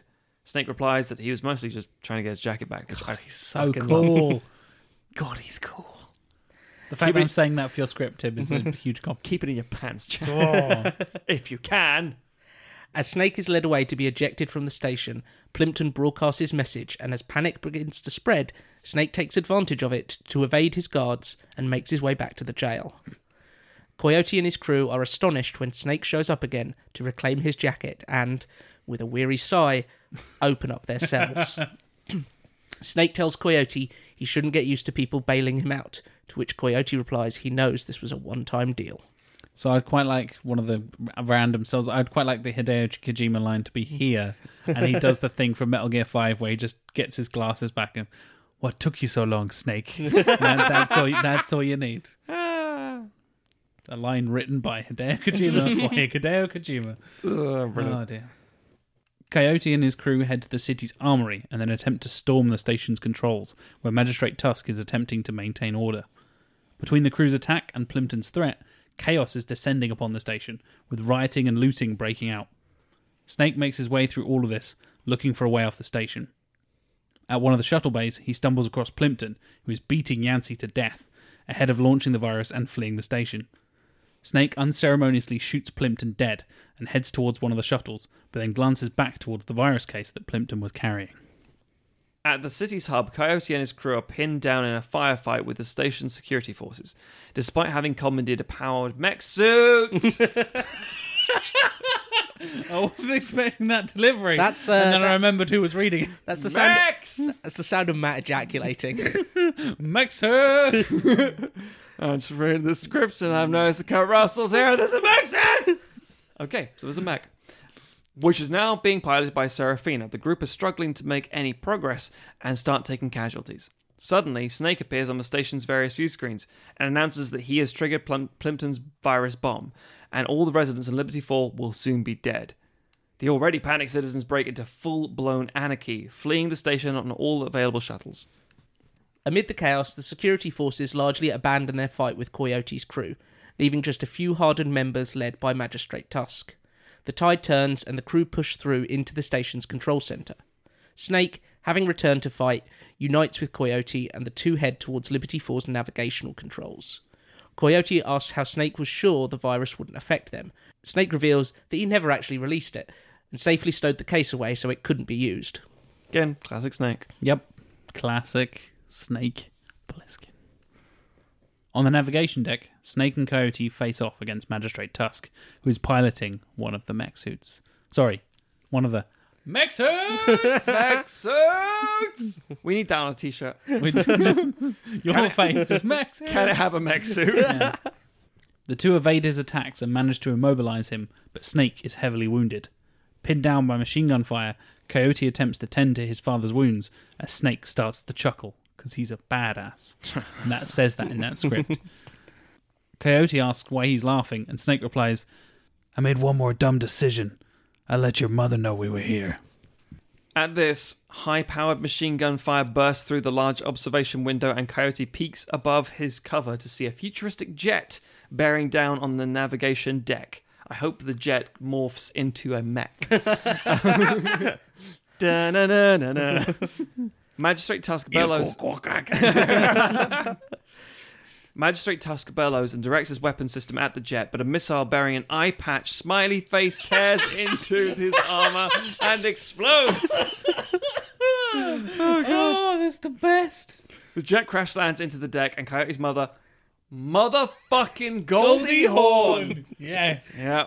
Uh, for those who Family don't know, fucking reunion. Kurt Russell is, and or was, I don't know if he still is, married to Goldie Hawn and is, in fact, Wyatt Russell's mother in real life. Emerges from the cockpit, wearily shaking her head at Snake and Coyote. The three reunite and start bickering, with Snake claiming that he had everything under control. Coyote limps away from the developing argument, and the scene dissolves to Las Vegas sometime later. The huge Liberty Force station is docked with the Stratosphere Tower, and we see some of the people Snake encountered earlier being welcomed aboard as the surface dwellers take over the flying city. Coyote, sat in the captain's chair in the rebuilt navigation deck, turns to his parents and asks where they should head next. His mother replies that they've pretty much filled up all the space they had, to which Snake says, Yeah, I had an idea about that. We cut to the navigation deck of the Liberty 6 station, bustling with life. A crewman approaches the city's administrator and informs him that something huge has appeared on the long range scanners, almost the size of Liberty 6. The station hails the unknown presence, asking them to identify themselves, as we see Liberty 4 ascend through a cloud bank, now covered in graffiti, and flying a skull and crossbones flag. A voice crackles back across the airwaves Commie Snake. Tim. Tim! Tim! So, Tim sent us a message uh, before we record, not before we recorded, but- but during the writing stage, and you said, and I remember the words, I have gone buck wild with this. Buck wild was the exact phrase. And to be fair, every time you think to yourself, what could a, a, a Escape from New York sequel be? The answer So- is it- it- anything because what we got was the same film again. Yep. And also Can be a Russell family reunion. That's what it can be. It's it's a very it's a very weird one because put it this way, some audience members listening now might go, "Oh, I'm not sure about that." it's like, well, yeah, because you don't have anything to go by. There's no, there's no precedent. Mm. There's nothing you can say. Well, what's a good sequel? So there isn't one. We have to literally start from the ground up. And I like the idea that you kind of just Mad Max the fuck out of it. Yeah. In a weird way. It's like just just take the, the logical conclusion. At the in Mad Max one, as in the, the original Mad Max, it's just a case of like people are a bit crazy out there. Why is that? oh, there's a gang. Oh, cool. And why why else? They're after petrol. Petrol's quite a thing. the gasoline that makes them mad. Right, right, right. Okay. Well, what's unusual about them? It's crime. Second film. It's just on. We live in a u- dystopian society, and I live in a thing that used to be an oil distillery factory. It's like, what the fuck is this? that, that gang of kinky bastards is going to take my gasoline. It's like, and I fly a plane. It's like, what the fuck is this? A gyrocopter, sorry. yes, Um, please, it- gyrocopter. It, it, it, it so quickly devolves, and then it's you know eventually this enormous tidal, uh, sorry, uh, waterfall that it's uh, one ridiculous-looking man is holding, and it's his freaky harem of people. It's like, yeah, if you took literally just Mad Max One Mm. and Fury Road with nothing in between, that kind of feels where you've gone with. And, A little, little bit, yeah. yeah, I can see that. so it's like because it does that. It's it's so it's so over the top, so extra, but it it makes sense in a way. I mean, obviously, I have issues and things. I'm like, um, nah, but no, it's yeah, it it it, it fits in a very strange way that Yep. it shouldn't. because you can do what the fuck you like, and you've you. I think most importantly, and this is obvious, but you stay true to Snake Plissken. Yeah. I think that's the key for any Escape from film, and in the Escape from LA's defense, as you said, Matt. He kind of gets off pretty, pretty, pretty beasily. gets pretty off. bad. He gets off. he No, you're right. He does. He, does. gets off pretty, Yeah. pretty scrape free, as it were. But, But like, they they do have it easy because they put him through the exact same plot, and so he That's the reacts thing, to everything yeah, in the exact yeah. same way. He, he's a rat in a maze. And he's like, I know this maze. yeah, exactly, exactly. Sit in the front seat. I'll be fine. Yeah. That's how fire works, right? Sorry. um, so let's break down some stuff because Jack, Jack and I are going to talk at each other and then slowly turn our, our heated breath at Yeah, you. yeah. The way we Um, record, listeners, is uh, I'm sat next to Tim on one sofa, and Matt is sat across the room, like to Tim's right. Across the room. Across the, you We are. just yell at each other. yeah, exactly. Yeah. So Tim is effectively between me and Matt. So while Matt and I are having Sandwiched. this shouting conversation, bear in mind there's a poor little Tim Matum in the middle there being abused. We are literally Jack and I making constant eye contact with each other, and as we slowly turn to our respective left and right, we're looking straight at You him. have to have one lazy eye that looks at Matt and Yeah. one that looks Yeah. at me. So let's talk directors. That's the big thing for me. I'm not Yeah. going to lie. I just want to dive straight in. I love Wheatley. I and this is the worst part. I love Wheatley, and I don't know if my uh, alternative suggestions are in any way better suited based on the project. But I get the feeling Wheatley might. He's definitely right for the character. He's definitely right for a lot of the the the independently aspects. I think he's a he's a very good choice. Um, but then if you see things like High Rise, for example, which is I think probably the the closest, which a, a Yeah. bit of a sprawling because I mean Free Fire's his his mo- most mainstream, I guess. But equally, it's also his mo- it's, it's very contained. So I was thinking Yeah, in I terms mean- of like action and stuff, I thought Kill List as well was kind of a. Kill List is interesting. Yeah. yeah. the the, the some of the thinking that I had behind this is because with the with the Liberty Force station, I don't want it to feel I want it to feel like a natural extension of the future that we saw in Escape from New York. Of course. So it's not gonna it's not gonna look like a fucking like like if we think of what a luxury space station would look like now, it would be like walking into an Apple store kind of thing. Oh, Whereas have this, you seen Passengers yeah, with uh, yes, Jennifer Lawrence and Chris- exactly. That's exactly what I'm thinking. Yeah, yeah big shopping mall in the sky. It's not going to look like that. Yeah. The thinking I was have is kind of go for the high rise aesthetic. That's what I figured you were going Um, for. Yeah. and and I kind of pictured this film in a lot of ways as being this weird mashup between high rise and free fire yeah, that makes in that- Mm. terms of like tone and in some ways in terms of look as well. Yeah, and I can completely understand why you would have done Hmm. that. And again, I still think he's a, an interesting choice. Um, it, again, it's not necessarily that he's the, a, a bad or wrong choice. Um, I just think because of the scale in question, I think that's I think, think- that's a he, legitimate. it's not that he couldn't do it. Mm. I think he's better suited to other projects personally. But I wouldn't say no to a Ben Wheatley escape from film. I Yeah. think I think it's a very good shout. I mean, I forget what his next film is, but it's it's What lined up? yeah, it's something franchisey, I believe. It is. It's is it the next uh, Tomb Raider or something like that? I've I think it might be, and I'm still. I, oh no, sorry. He's announced to do the next Tomb Raider, I think, and Yeah. I'm still like very unsure what that actually means at this stage. Yeah. So I think it will be interesting because I think it is that kind of thing of like, can he make this transition to a bigger film? This would obviously be the biggest film that he would. I mean, everyone gets their. There's always this whole thing like, oh, you can't do that. Mm. It's like, well, why not? Until you do it, there's always a first time Mm. for things, Yeah. and there's no reason to think he can't physically do it. So I don't understand why it would be impossible. It's just interesting. The uh, Also, there'd be no stakes because no one would care. yeah, As much as I hate to say that, it- it's Mm. like what thirty plus years after the original, no one's going to go.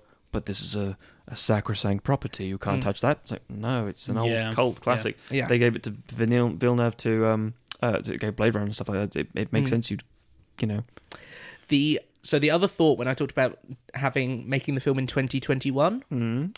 uh, was change director Yeah. and have it be done by Mr. Bong Joon Ho. Oh, interesting. very interesting. uh, given that he has already made, for example, Host. Snowpiercer Mm, Yeah, and the Snowpiercer. Host. Yeah, that make tho- those two are very very solid because you've got big sprawling action Mm. Yeah, stuff, yeah. and you've got the you've got the the, the class divide of things like with Snowpiercer. That's, Mm-hmm. Again, it's an interesting choice. It's a very interesting choice. I had two other suggestions that uh back in the old Jack Chambers wheelhouse of oh, they make uh introspective, interesting sci-fi films. Frank Stallone. Frank Oh, everybody's favorite rhythm guitarist. Frank Everyone knows Stallone. rhythm guitarists are perverts. Fucking Frank Stillacard. I wasn't expect- well done, Matt. I wasn't expecting that. Ah, That- sucker punch that- you. Yeah, you really did. Speaking of sucker punch, Zack Snyder would Get out. can Zack can fuck all the Snyder's way off. Snake Plissken. Oh my god. He has to be hench as fuck. Played by Jason Momoa. Oh. I hate it so much. He'd have loads of unnecessary tattoos and end every sentence with bro. Oh god. On the other end of the spectrum, uh, a, a guy I've mentioned a few times on the show already, Yeah. films of his we've mentioned on this show already, Alex Garland would be a big pick for me. It's the same year as Annihilation, and I don't want to. I don't want to fuck with Annihilation because Annihilation's great. Yeah.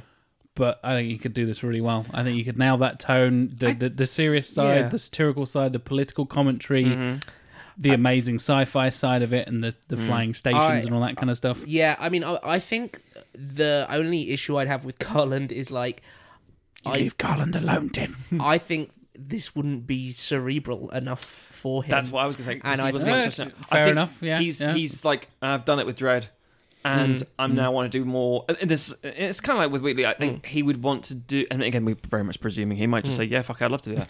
Yeah. but the idea, I think, Mm. Escape from. Sign me up. yeah, I think he would want something much more. How can I put it?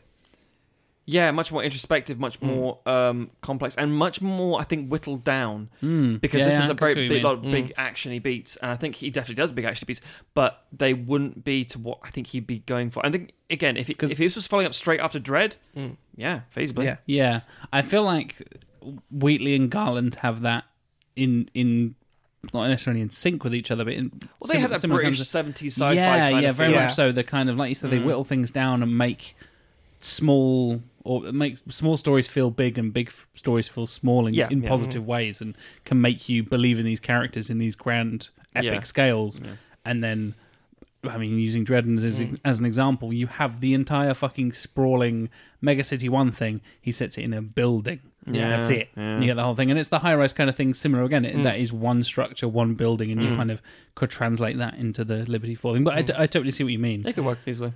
The other obvious kind of modern sci fi director choice that is clearly influenced by one of his films, not I'm saying your influence, but my choice is influenced by one of his Mm. Sure, films sure. Mm. that parallels this. I don't know, Matt, you had it in your notes as well. Neil Blomkamp. Mm. Elysium is the obvious comparison there with the you know the rich, Yeah, people, yeah, rich people yeah. in the sky, the poor surface dwellers and stuff.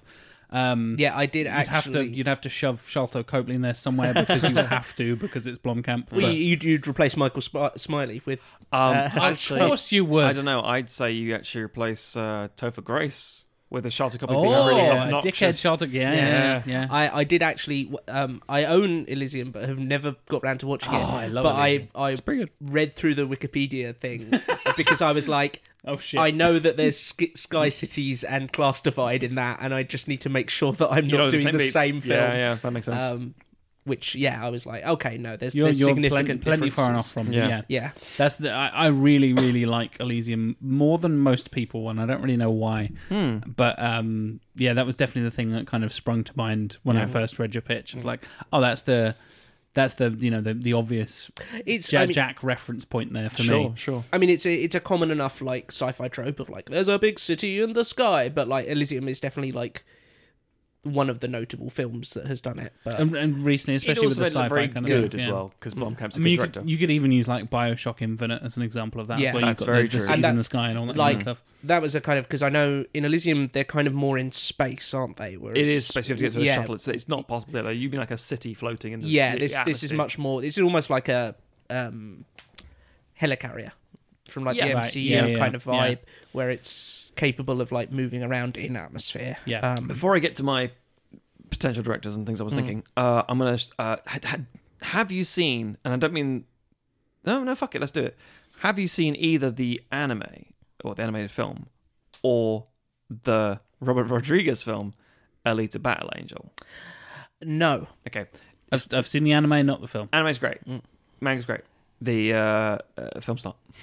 film's ass. Yeah, I've heard that. yeah. Um, it's See, a lot I've of heard that I've heard the film is like not great, but fine. there's a lot of interesting stuff going on there. The fact that all the sets are real, and you're like, wait, you didn't CGI? it? It's like, no, I, I built the sets. We That's spent all the brilliant. CGI bon- budget on a giant fucking anime head yeah. for some stupid fucking Because reason. Mm. she's like in the comics, it's like, yeah, she does, but no one else does in this universe. I don't know what the fuck you're doing. Anyway, lots of interesting shit. Most of it's not good, but it's about trying to get into a city in the sky via a lottery and stuff. And there's lots of other bits and pieces Mm. about she's from there, maybe, and all those things. It's, But it's but it's so unseen and unknowable that Mm. you're like, ah. Whereas I- that's why I had a little bit of a parallel when I was reading the script, Mm. Mm. like, oh, I wonder if it's like that. Then realize when you said like flying multiple cities, like, oh no, it's Final Fantasy VIII. it's the Balam Gardens. It's the school. Oh yeah, like Shit. flying schools into other schools. Yeah, yeah. Like, you just go around like, pirates and space. It's like sky pirates. I'm like, yeah, fuck it. I'm, I'm. It's so Yeah. Mm. wacky and ridiculous. I'm like, fuck it. That's cool. Um, you'd think George Miller would be a suggestion for me. It's not. I've got some very odd suggestions because Bring, 'em- bring 'em on. I'm getting my Googles ready for people I've never heard of. you are right to do so. Uh, because technically, all the things I've said about Wheatler and Gar- Wheatley and Garland and stuff could easily be said for these oh, individuals. obscure British dudes in their Uh, forties ish. no, It's gonna gonna be a bunch of like. some Americans. Okay. Oh, okay. S. Craig Zala, who directed Bone Tomahawk Oh, I like Ben and Tomahawk. Cell Bl- Brawl and Cellblock 99 and Dragged Across Concrete. Okay. He's the kind of guy who does big sprawling car stuff. He, but he's a bit carpentry in a way. And I know people like spit on the floor when I say that because he's operating very much under the radar, creating these really, really interesting films. He's worked with Kurt Russell um, on Bone Tomahawk and yeah, some some really interesting, brutal, gritty stuff that is when you're watching and think, oh, this is enjoyable. I'm enjoying. It. Wait, this is actually quite big.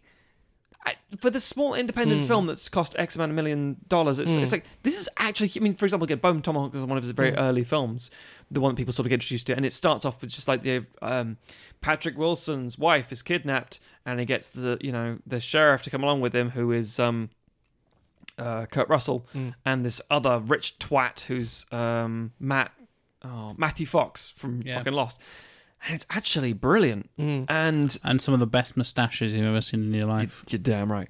but then you realize how Mustache work. Holy shit. Oh, how yeah. broad it is in terms of what it's doing, despite being just a simple things. Hmm. And then it comes this really horrifyingly dark horror film with people being.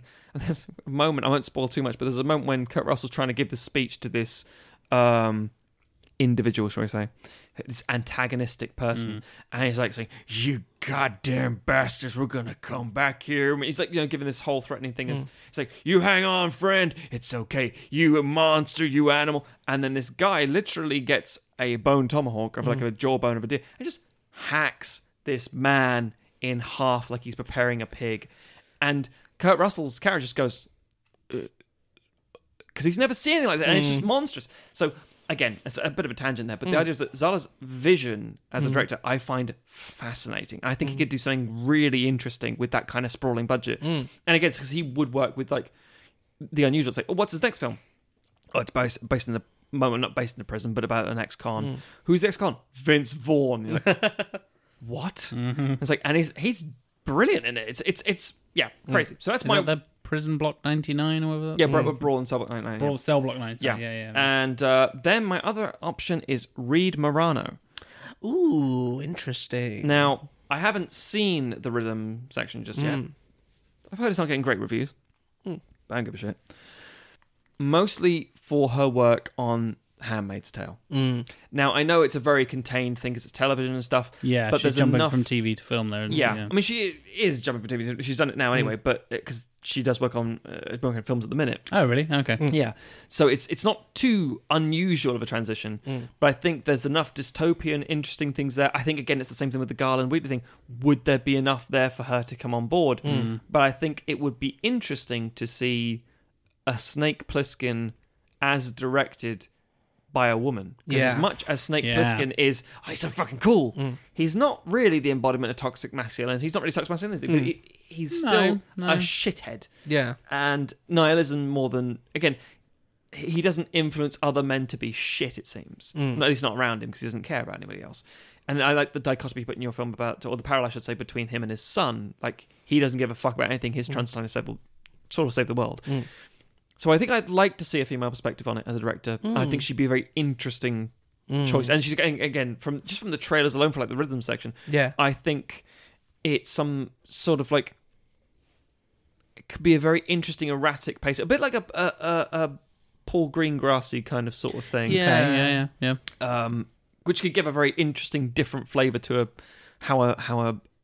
a um, an escape from film could look and feel Hmm. Yeah. without being because we don't want it to be just a resurgence of 80s tropes and that so Yeah, they're yeah, looking yeah, of like course. Hmm. dated already out the bat Mm. but we don't want it to be too Hmm. modernized that it's unrecognizable as what this film could be Yeah, I think there's a there's a common theme running through all of the the choices that we have of wanting to retain some of that grittiness Yes. and but also have a kind of uh, an ambition and a scope to it. Yeah, we want, Yeah, want people of definitely. actual quality and also people of taste and caliber Mm. where they're good at what they're doing, but also they believe in what they're doing Mm. and they have something to say. And that's a very important thing for us. And I think Carpenter very much was doing the same sort of thing, Mm. um, except not in 90 fucking six. yeah. Uh, c- I have one request. go f- go for it. Can we change Plimpton's name? Yes, I mean that was that wasn't one of the names where I was like, I've put a lot of thought into this. I was like, I just I just need it to sound like the kind of person who would It it's onomatopoetically correct, like the Yeah. Plimpton. yeah Uh, Yeah. and that that fits. yeah But it's too close to Pliskin. yes that is a fair Snake Plimpton doesn't quite have the same No. kick-ass ring to Oh. it. no uh, a fair a fair criticism. No, it's not. It's Yeah. Mm-hmm. more just a request to, to alter. Call me Plimpton. Like, oh yeah, It's- oh, Sounds so like a side, badass. side character in I the know it. office. Um, Yeah, Yeah. it does. Yeah, yeah. That, that's why that name works for that character. But Mm. yeah, True, and it does. It does. It, he does feel a bit um, like literally just call him like Climpton or something. Like that. Put, put a K in. Plimpton. Seriously, just put a K in there instead of a P, and you you, you Yeah, distance yourself feasible, yeah. from Pliskin enough that it's like yeah, Clipper. I'm not even gonna call him. uh, yeah. I don't know why. Um, he does remind me a little bit of the, arguably the antagonist from the Paul Feig Ghostbusters film. Um, Interesting, Whereby yeah, Hmm. he's he's the, just because of how he looks as well. Um, if he's the sort of Cameron Britton's giant fucking six foot six or something Oh, he's ridiculous. much bigger, he's but gigantic. he's, yeah, an inflated version. But he's still the the the representation of uh unhinged white guy living in cell on his own kind of Yeah, thing. yeah, yeah. I mean, that's it's reflective of society. That's that's Yeah. a, a definite thing. Um, Director Todd Phillips presents oh fuck it! hell. the tragic story of a white guy whose story has not been told. yet. also, Snake Plissken is in there. Escape from a society what we live in. Escape from a fridge. Escape Uh. from the SJWs. All right, yeah, he's always finally get back to sound the good jokes, Fuck right, everyone? You, hashtag fuck you, Todd Phillips. a similar thing in a weird way uh, as a character, but much more laughable, was Jamie Fox in The Amazing Spider-Man 2. Oh with, god. with the idea of like this this guy who oh, I'm so Retreated to- underappreciated. yeah. Oh yeah. um it's not like and it's not a criticism of Hmm. that your script because I think he fits the and I like he gets an unceremonious death rather than you know upgraded to Chris Hemsworth's body yeah. and does a dance off in, in as in Ghostbusters um but um yeah it's it's it's the frustration without seeing it it's hard to gauge but I think it could definitely yeah, work and I, I kind of wanted to keep the kind of um, Snake works a little bit kind of like a Mad Max figure uh, in that he's even though the these films are about him, oh no he's just a passenger he's kind of yeah, he's kind of just wandering around in this world. Well, Yes. we, we Um, joke about how many few how few lines he has in these. yeah It's literally like 24 or something like that in the first one, yeah and Tom Hardy's Max is probably equivalent, if not fewer. More in, grunting. Fury, in Fury Road, just "Huh, yeah, there, that kind of stuff. Yeah. And Yeah. Pliskin is just great for like, go away. Don't bother me, kid, and all that kind of stuff. Yeah. Just like three or four words at a time. And that's yeah, he works in that kind of like other interesting stories and characters kind of weave Mm, in this nomadic lifestyle that he leads, just tr- traveling around and Yeah. being a fucking cool nihilist dude. um, and so I kind of I, I kind of wanted like all three of the kind of villainous characters who he deals with kind of die a little bit unceremoniously, yeah. and they Mm. you specifically mentioned that about yeah, Plimpton. so He's like, Mm, Yes. like- unceremoniously shoots him. yeah, so you've got like Kurt, uh, Ron Perlman as Curtis, who you think like oh he stole his jacket, there's going to be like the whole Oh thing. fuck, Ron Perlman, Yeah. he's gonna be great. He's the yeah, bad guy. throughout, and then it's like, yeah, no, he tracks him down and he just shoots him and just Cool like- fight, but like, then it's good- over. Good fight, then it's over, and then like Plimpton, who is yeah, this kind of figure who is like He feels the most antagonistic of the whole yeah, thing. and next and, to Tusk probably yeah. Yeah. yeah, Oh, and, true, yeah. and has uh, he's kind of like you know this like ah ah, finally they will all respect me, and it's like yeah, like when he's doing his manifesto, it's like w- wait, what is it exactly that you want? And I also want there to be some ambiguity over whether he even actually like successfully engineered this virus or not. Oh, yeah. Okay, like yeah. the idea of like yes, now I've made it so it's going to target all of you. It's like. really? Because you're just like a administrator guy, like Yeah. Um, He's taken it from the trained biologist and then just done it yeah, himself Yeah. um, in his bedroom. and so yeah, he's very much just like, no, you're not, you you, you are not bred for like being a bioterrorist or whatever. You're Yes, you yeah. know, you you don't actually have it in you. You know, you're when you encounter someone like Snake, he's just gonna shoot you. Yes. Um, and then Tusk is kind of he's a little bit more obviously of a threat because we put him in a fucking mech suit. Um, yeah, Mexico. uh, and I love the idea of having fucking Josh Lyman from The West Wing piloting a mech suit. Yeah. Um, but equally, like, I kind of want his beef to be more with Coy- Coyote because he's like, no, you're the one who's actually tried to tear it I was down. going to say, yeah, he's the more active player in this, Um, Yeah. isn't he? Yeah. um, and also like it's going to be very much like a this guy sits behind a desk most of the time and it's like it's only when shit gets real he's like i guess i could pilot one of these things Yeah. um and yeah again kind of dies i mean it's a pretty good death That's a good death. Yeah, yeah. yeah. but but also like but it doesn't feel like the Shot whole. by Goldie Horn Yeah. from a future jet. It doesn't. It doesn't feel like this is it. This is the the climax we've been waiting for. The it's not showdown. it's not super personal No, it's not no. like you oh no you're the one I've been trying to get all this time. It's like, no, you're just like another person who's trying to kill me, so I'm gonna Mm. yeah. kill you. You're just Yeah, yeah. another motherfucker in my way. Yeah. Yeah. I have one last question. Yes.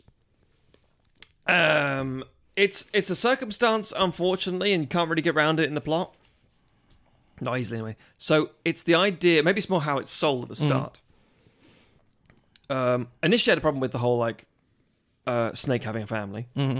I was like, I don't know. Snake doesn't seem to care about anyone or anything. He doesn't seem to be driven by libido either. So I don't think he like. I don't know. But then I'm fine with it. Fuck it. It works. Mm. The criminals, sorry, the police arrest the criminals Mm-hmm. and they bring them to Liberty for for trial. But the Liberty's the place that they're getting the lottery ticket to go to, like it's a, some sort of not paradise, Mm. but better place certainly. So I suppose it's a bit like the idea that all the law is up there, and therefore they try trial them there, or is it what's the Mm. a what's the- little bit like that, but also like it's kind of um it's only if your crimes are bad enough that you get taken up there and you have a big showy trial. to remind people what? Yeah, okay. Yeah. okay. okay so yeah. it's it's more like you're going to be made an example of. We're going to take you up there. Right. I do yeah, like yeah. that they just push him off the side. Yeah. Yeah. it's the most it's the most efficient use of an execution, Mm. and also cheap and cost effective. Like, how do we like? Oh, I just push him. Yeah. And many wrestling fans want to see The Miz pushed off a giant floating thing to his death. Uh, Yeah, yeah. And it's and it's also it just shows how little they care about the surface now. They're just like Yeah, exactly. Yeah, It's- we're just like fucking push It's them our off. disposal, you know, Yeah. our dis- waste paper bin. Like, like the sea? yeah. No, I like it, Tim. Yeah. I like it. It's Me very too. I think I- it's I- definitely too. solid. when I when I was saying uh, I was going to go buck wild, there was a period where I was like, Here we go. how can I have this film end up with Kurt Russell riding a dinosaur? Oh, wow! Which we didn't quite get. I that thought you were wide. going to say, how do we, how does it go to space? But obviously, you got Escape from Mars already. Mm. Dinosaur riding. Mm. Yeah. Dino Riders, the movie. Oh my god.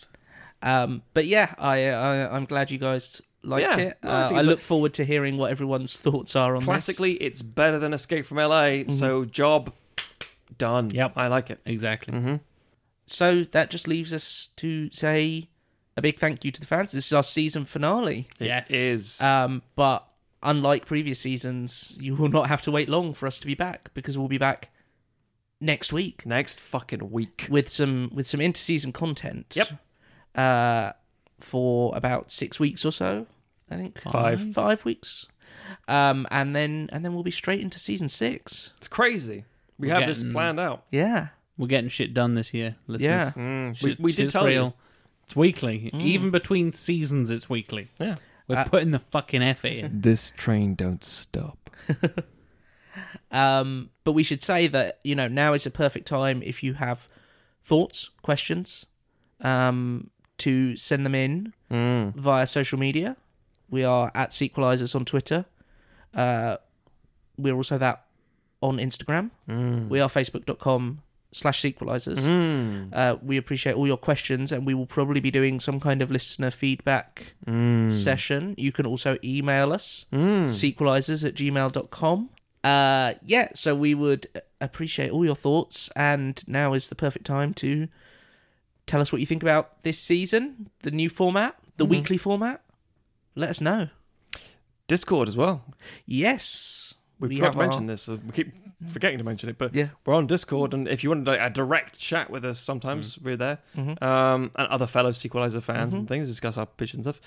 Yeah, another place to Mm-hmm. the go. the link to that is on our Patreon page. Patreon page. Yep. Mm-hmm. Um, do do people need to be Patreon members? No, they do not. It's No. public. It's a posts. public Discord, so yeah, we'll probably chuck the link up elsewhere as well, so Yep. people can find it.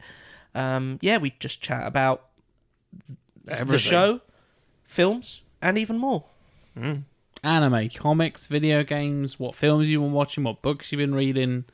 Just chatting to us. We haven't done any voice chat yet, but that's an option apparently. Yeah, So, I saw that. I wanted to do something. Yeah.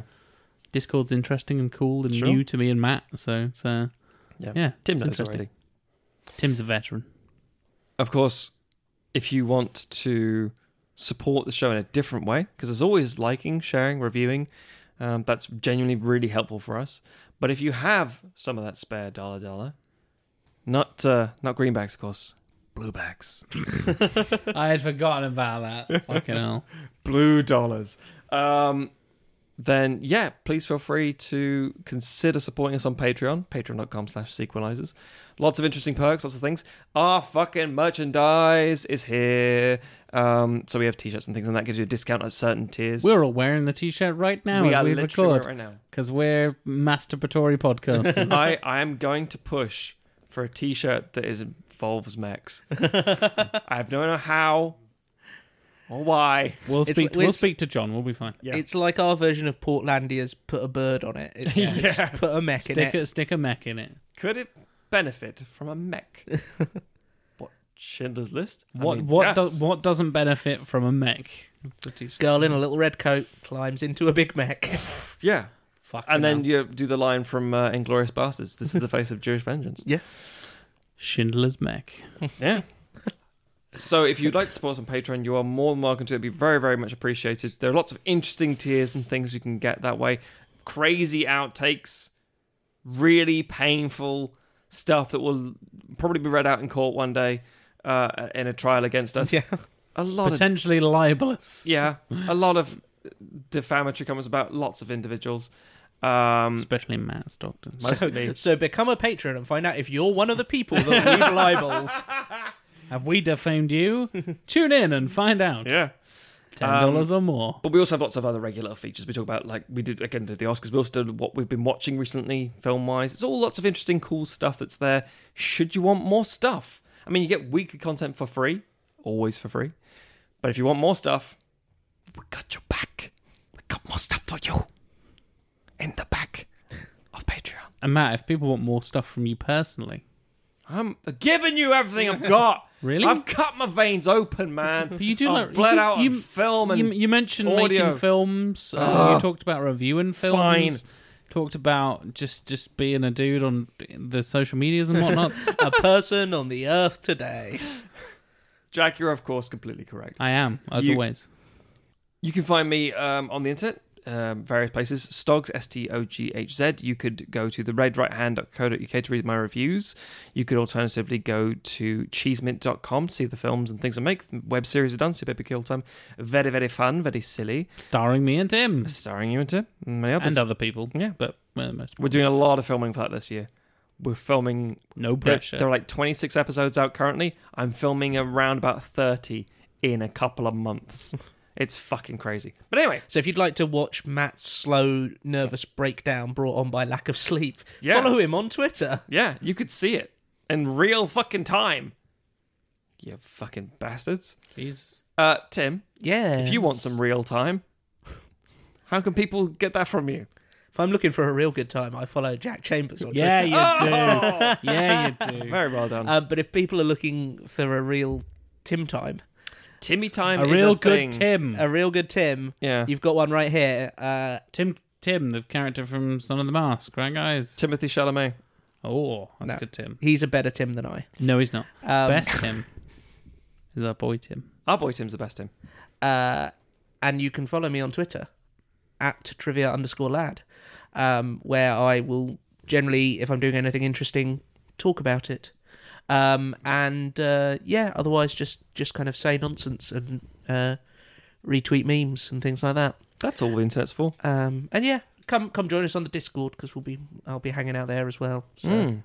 anyway, um, Jack, Hello, Tim.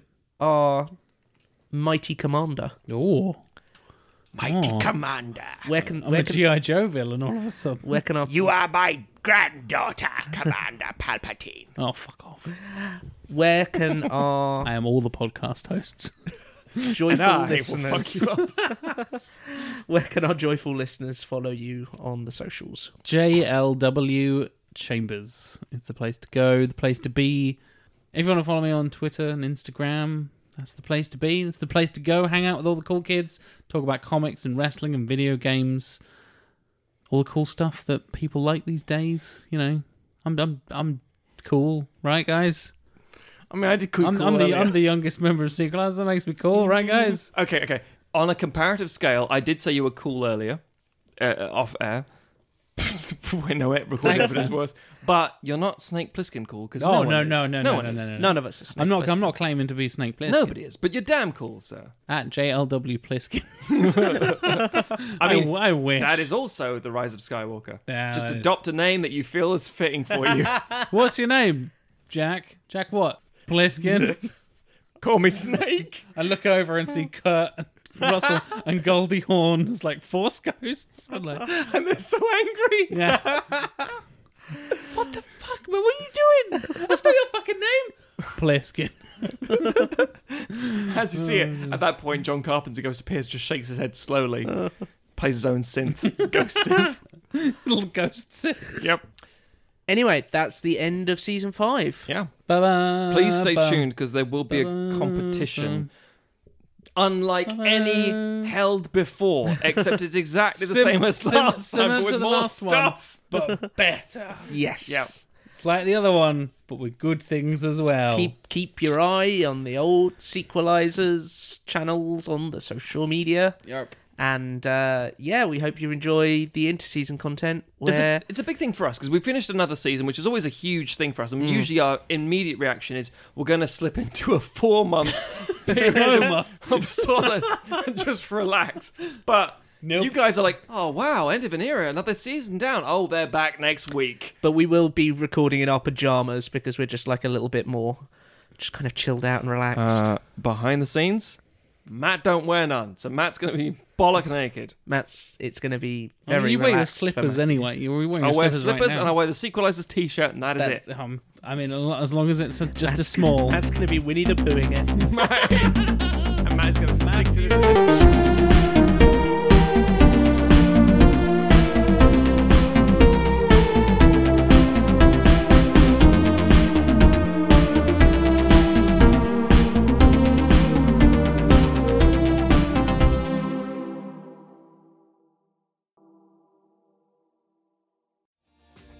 Hi, my name is Kay Adams, and to be honest, I'm not so good with the aging process, so I enlisted my old chum, the filter free Cara McKenzie, to advise. Could you imagine being a porn star? The room would need to be really hot for me to strip off. To be honest, she's not much help, but she is rather amusing. And along with some great guests Joe Brand, Andy Oliver, Anton Dubek, Ruth Langsford, and Craig Revel Horwood, darling, we are learning how to be 60. Listen wherever you get your podcasts.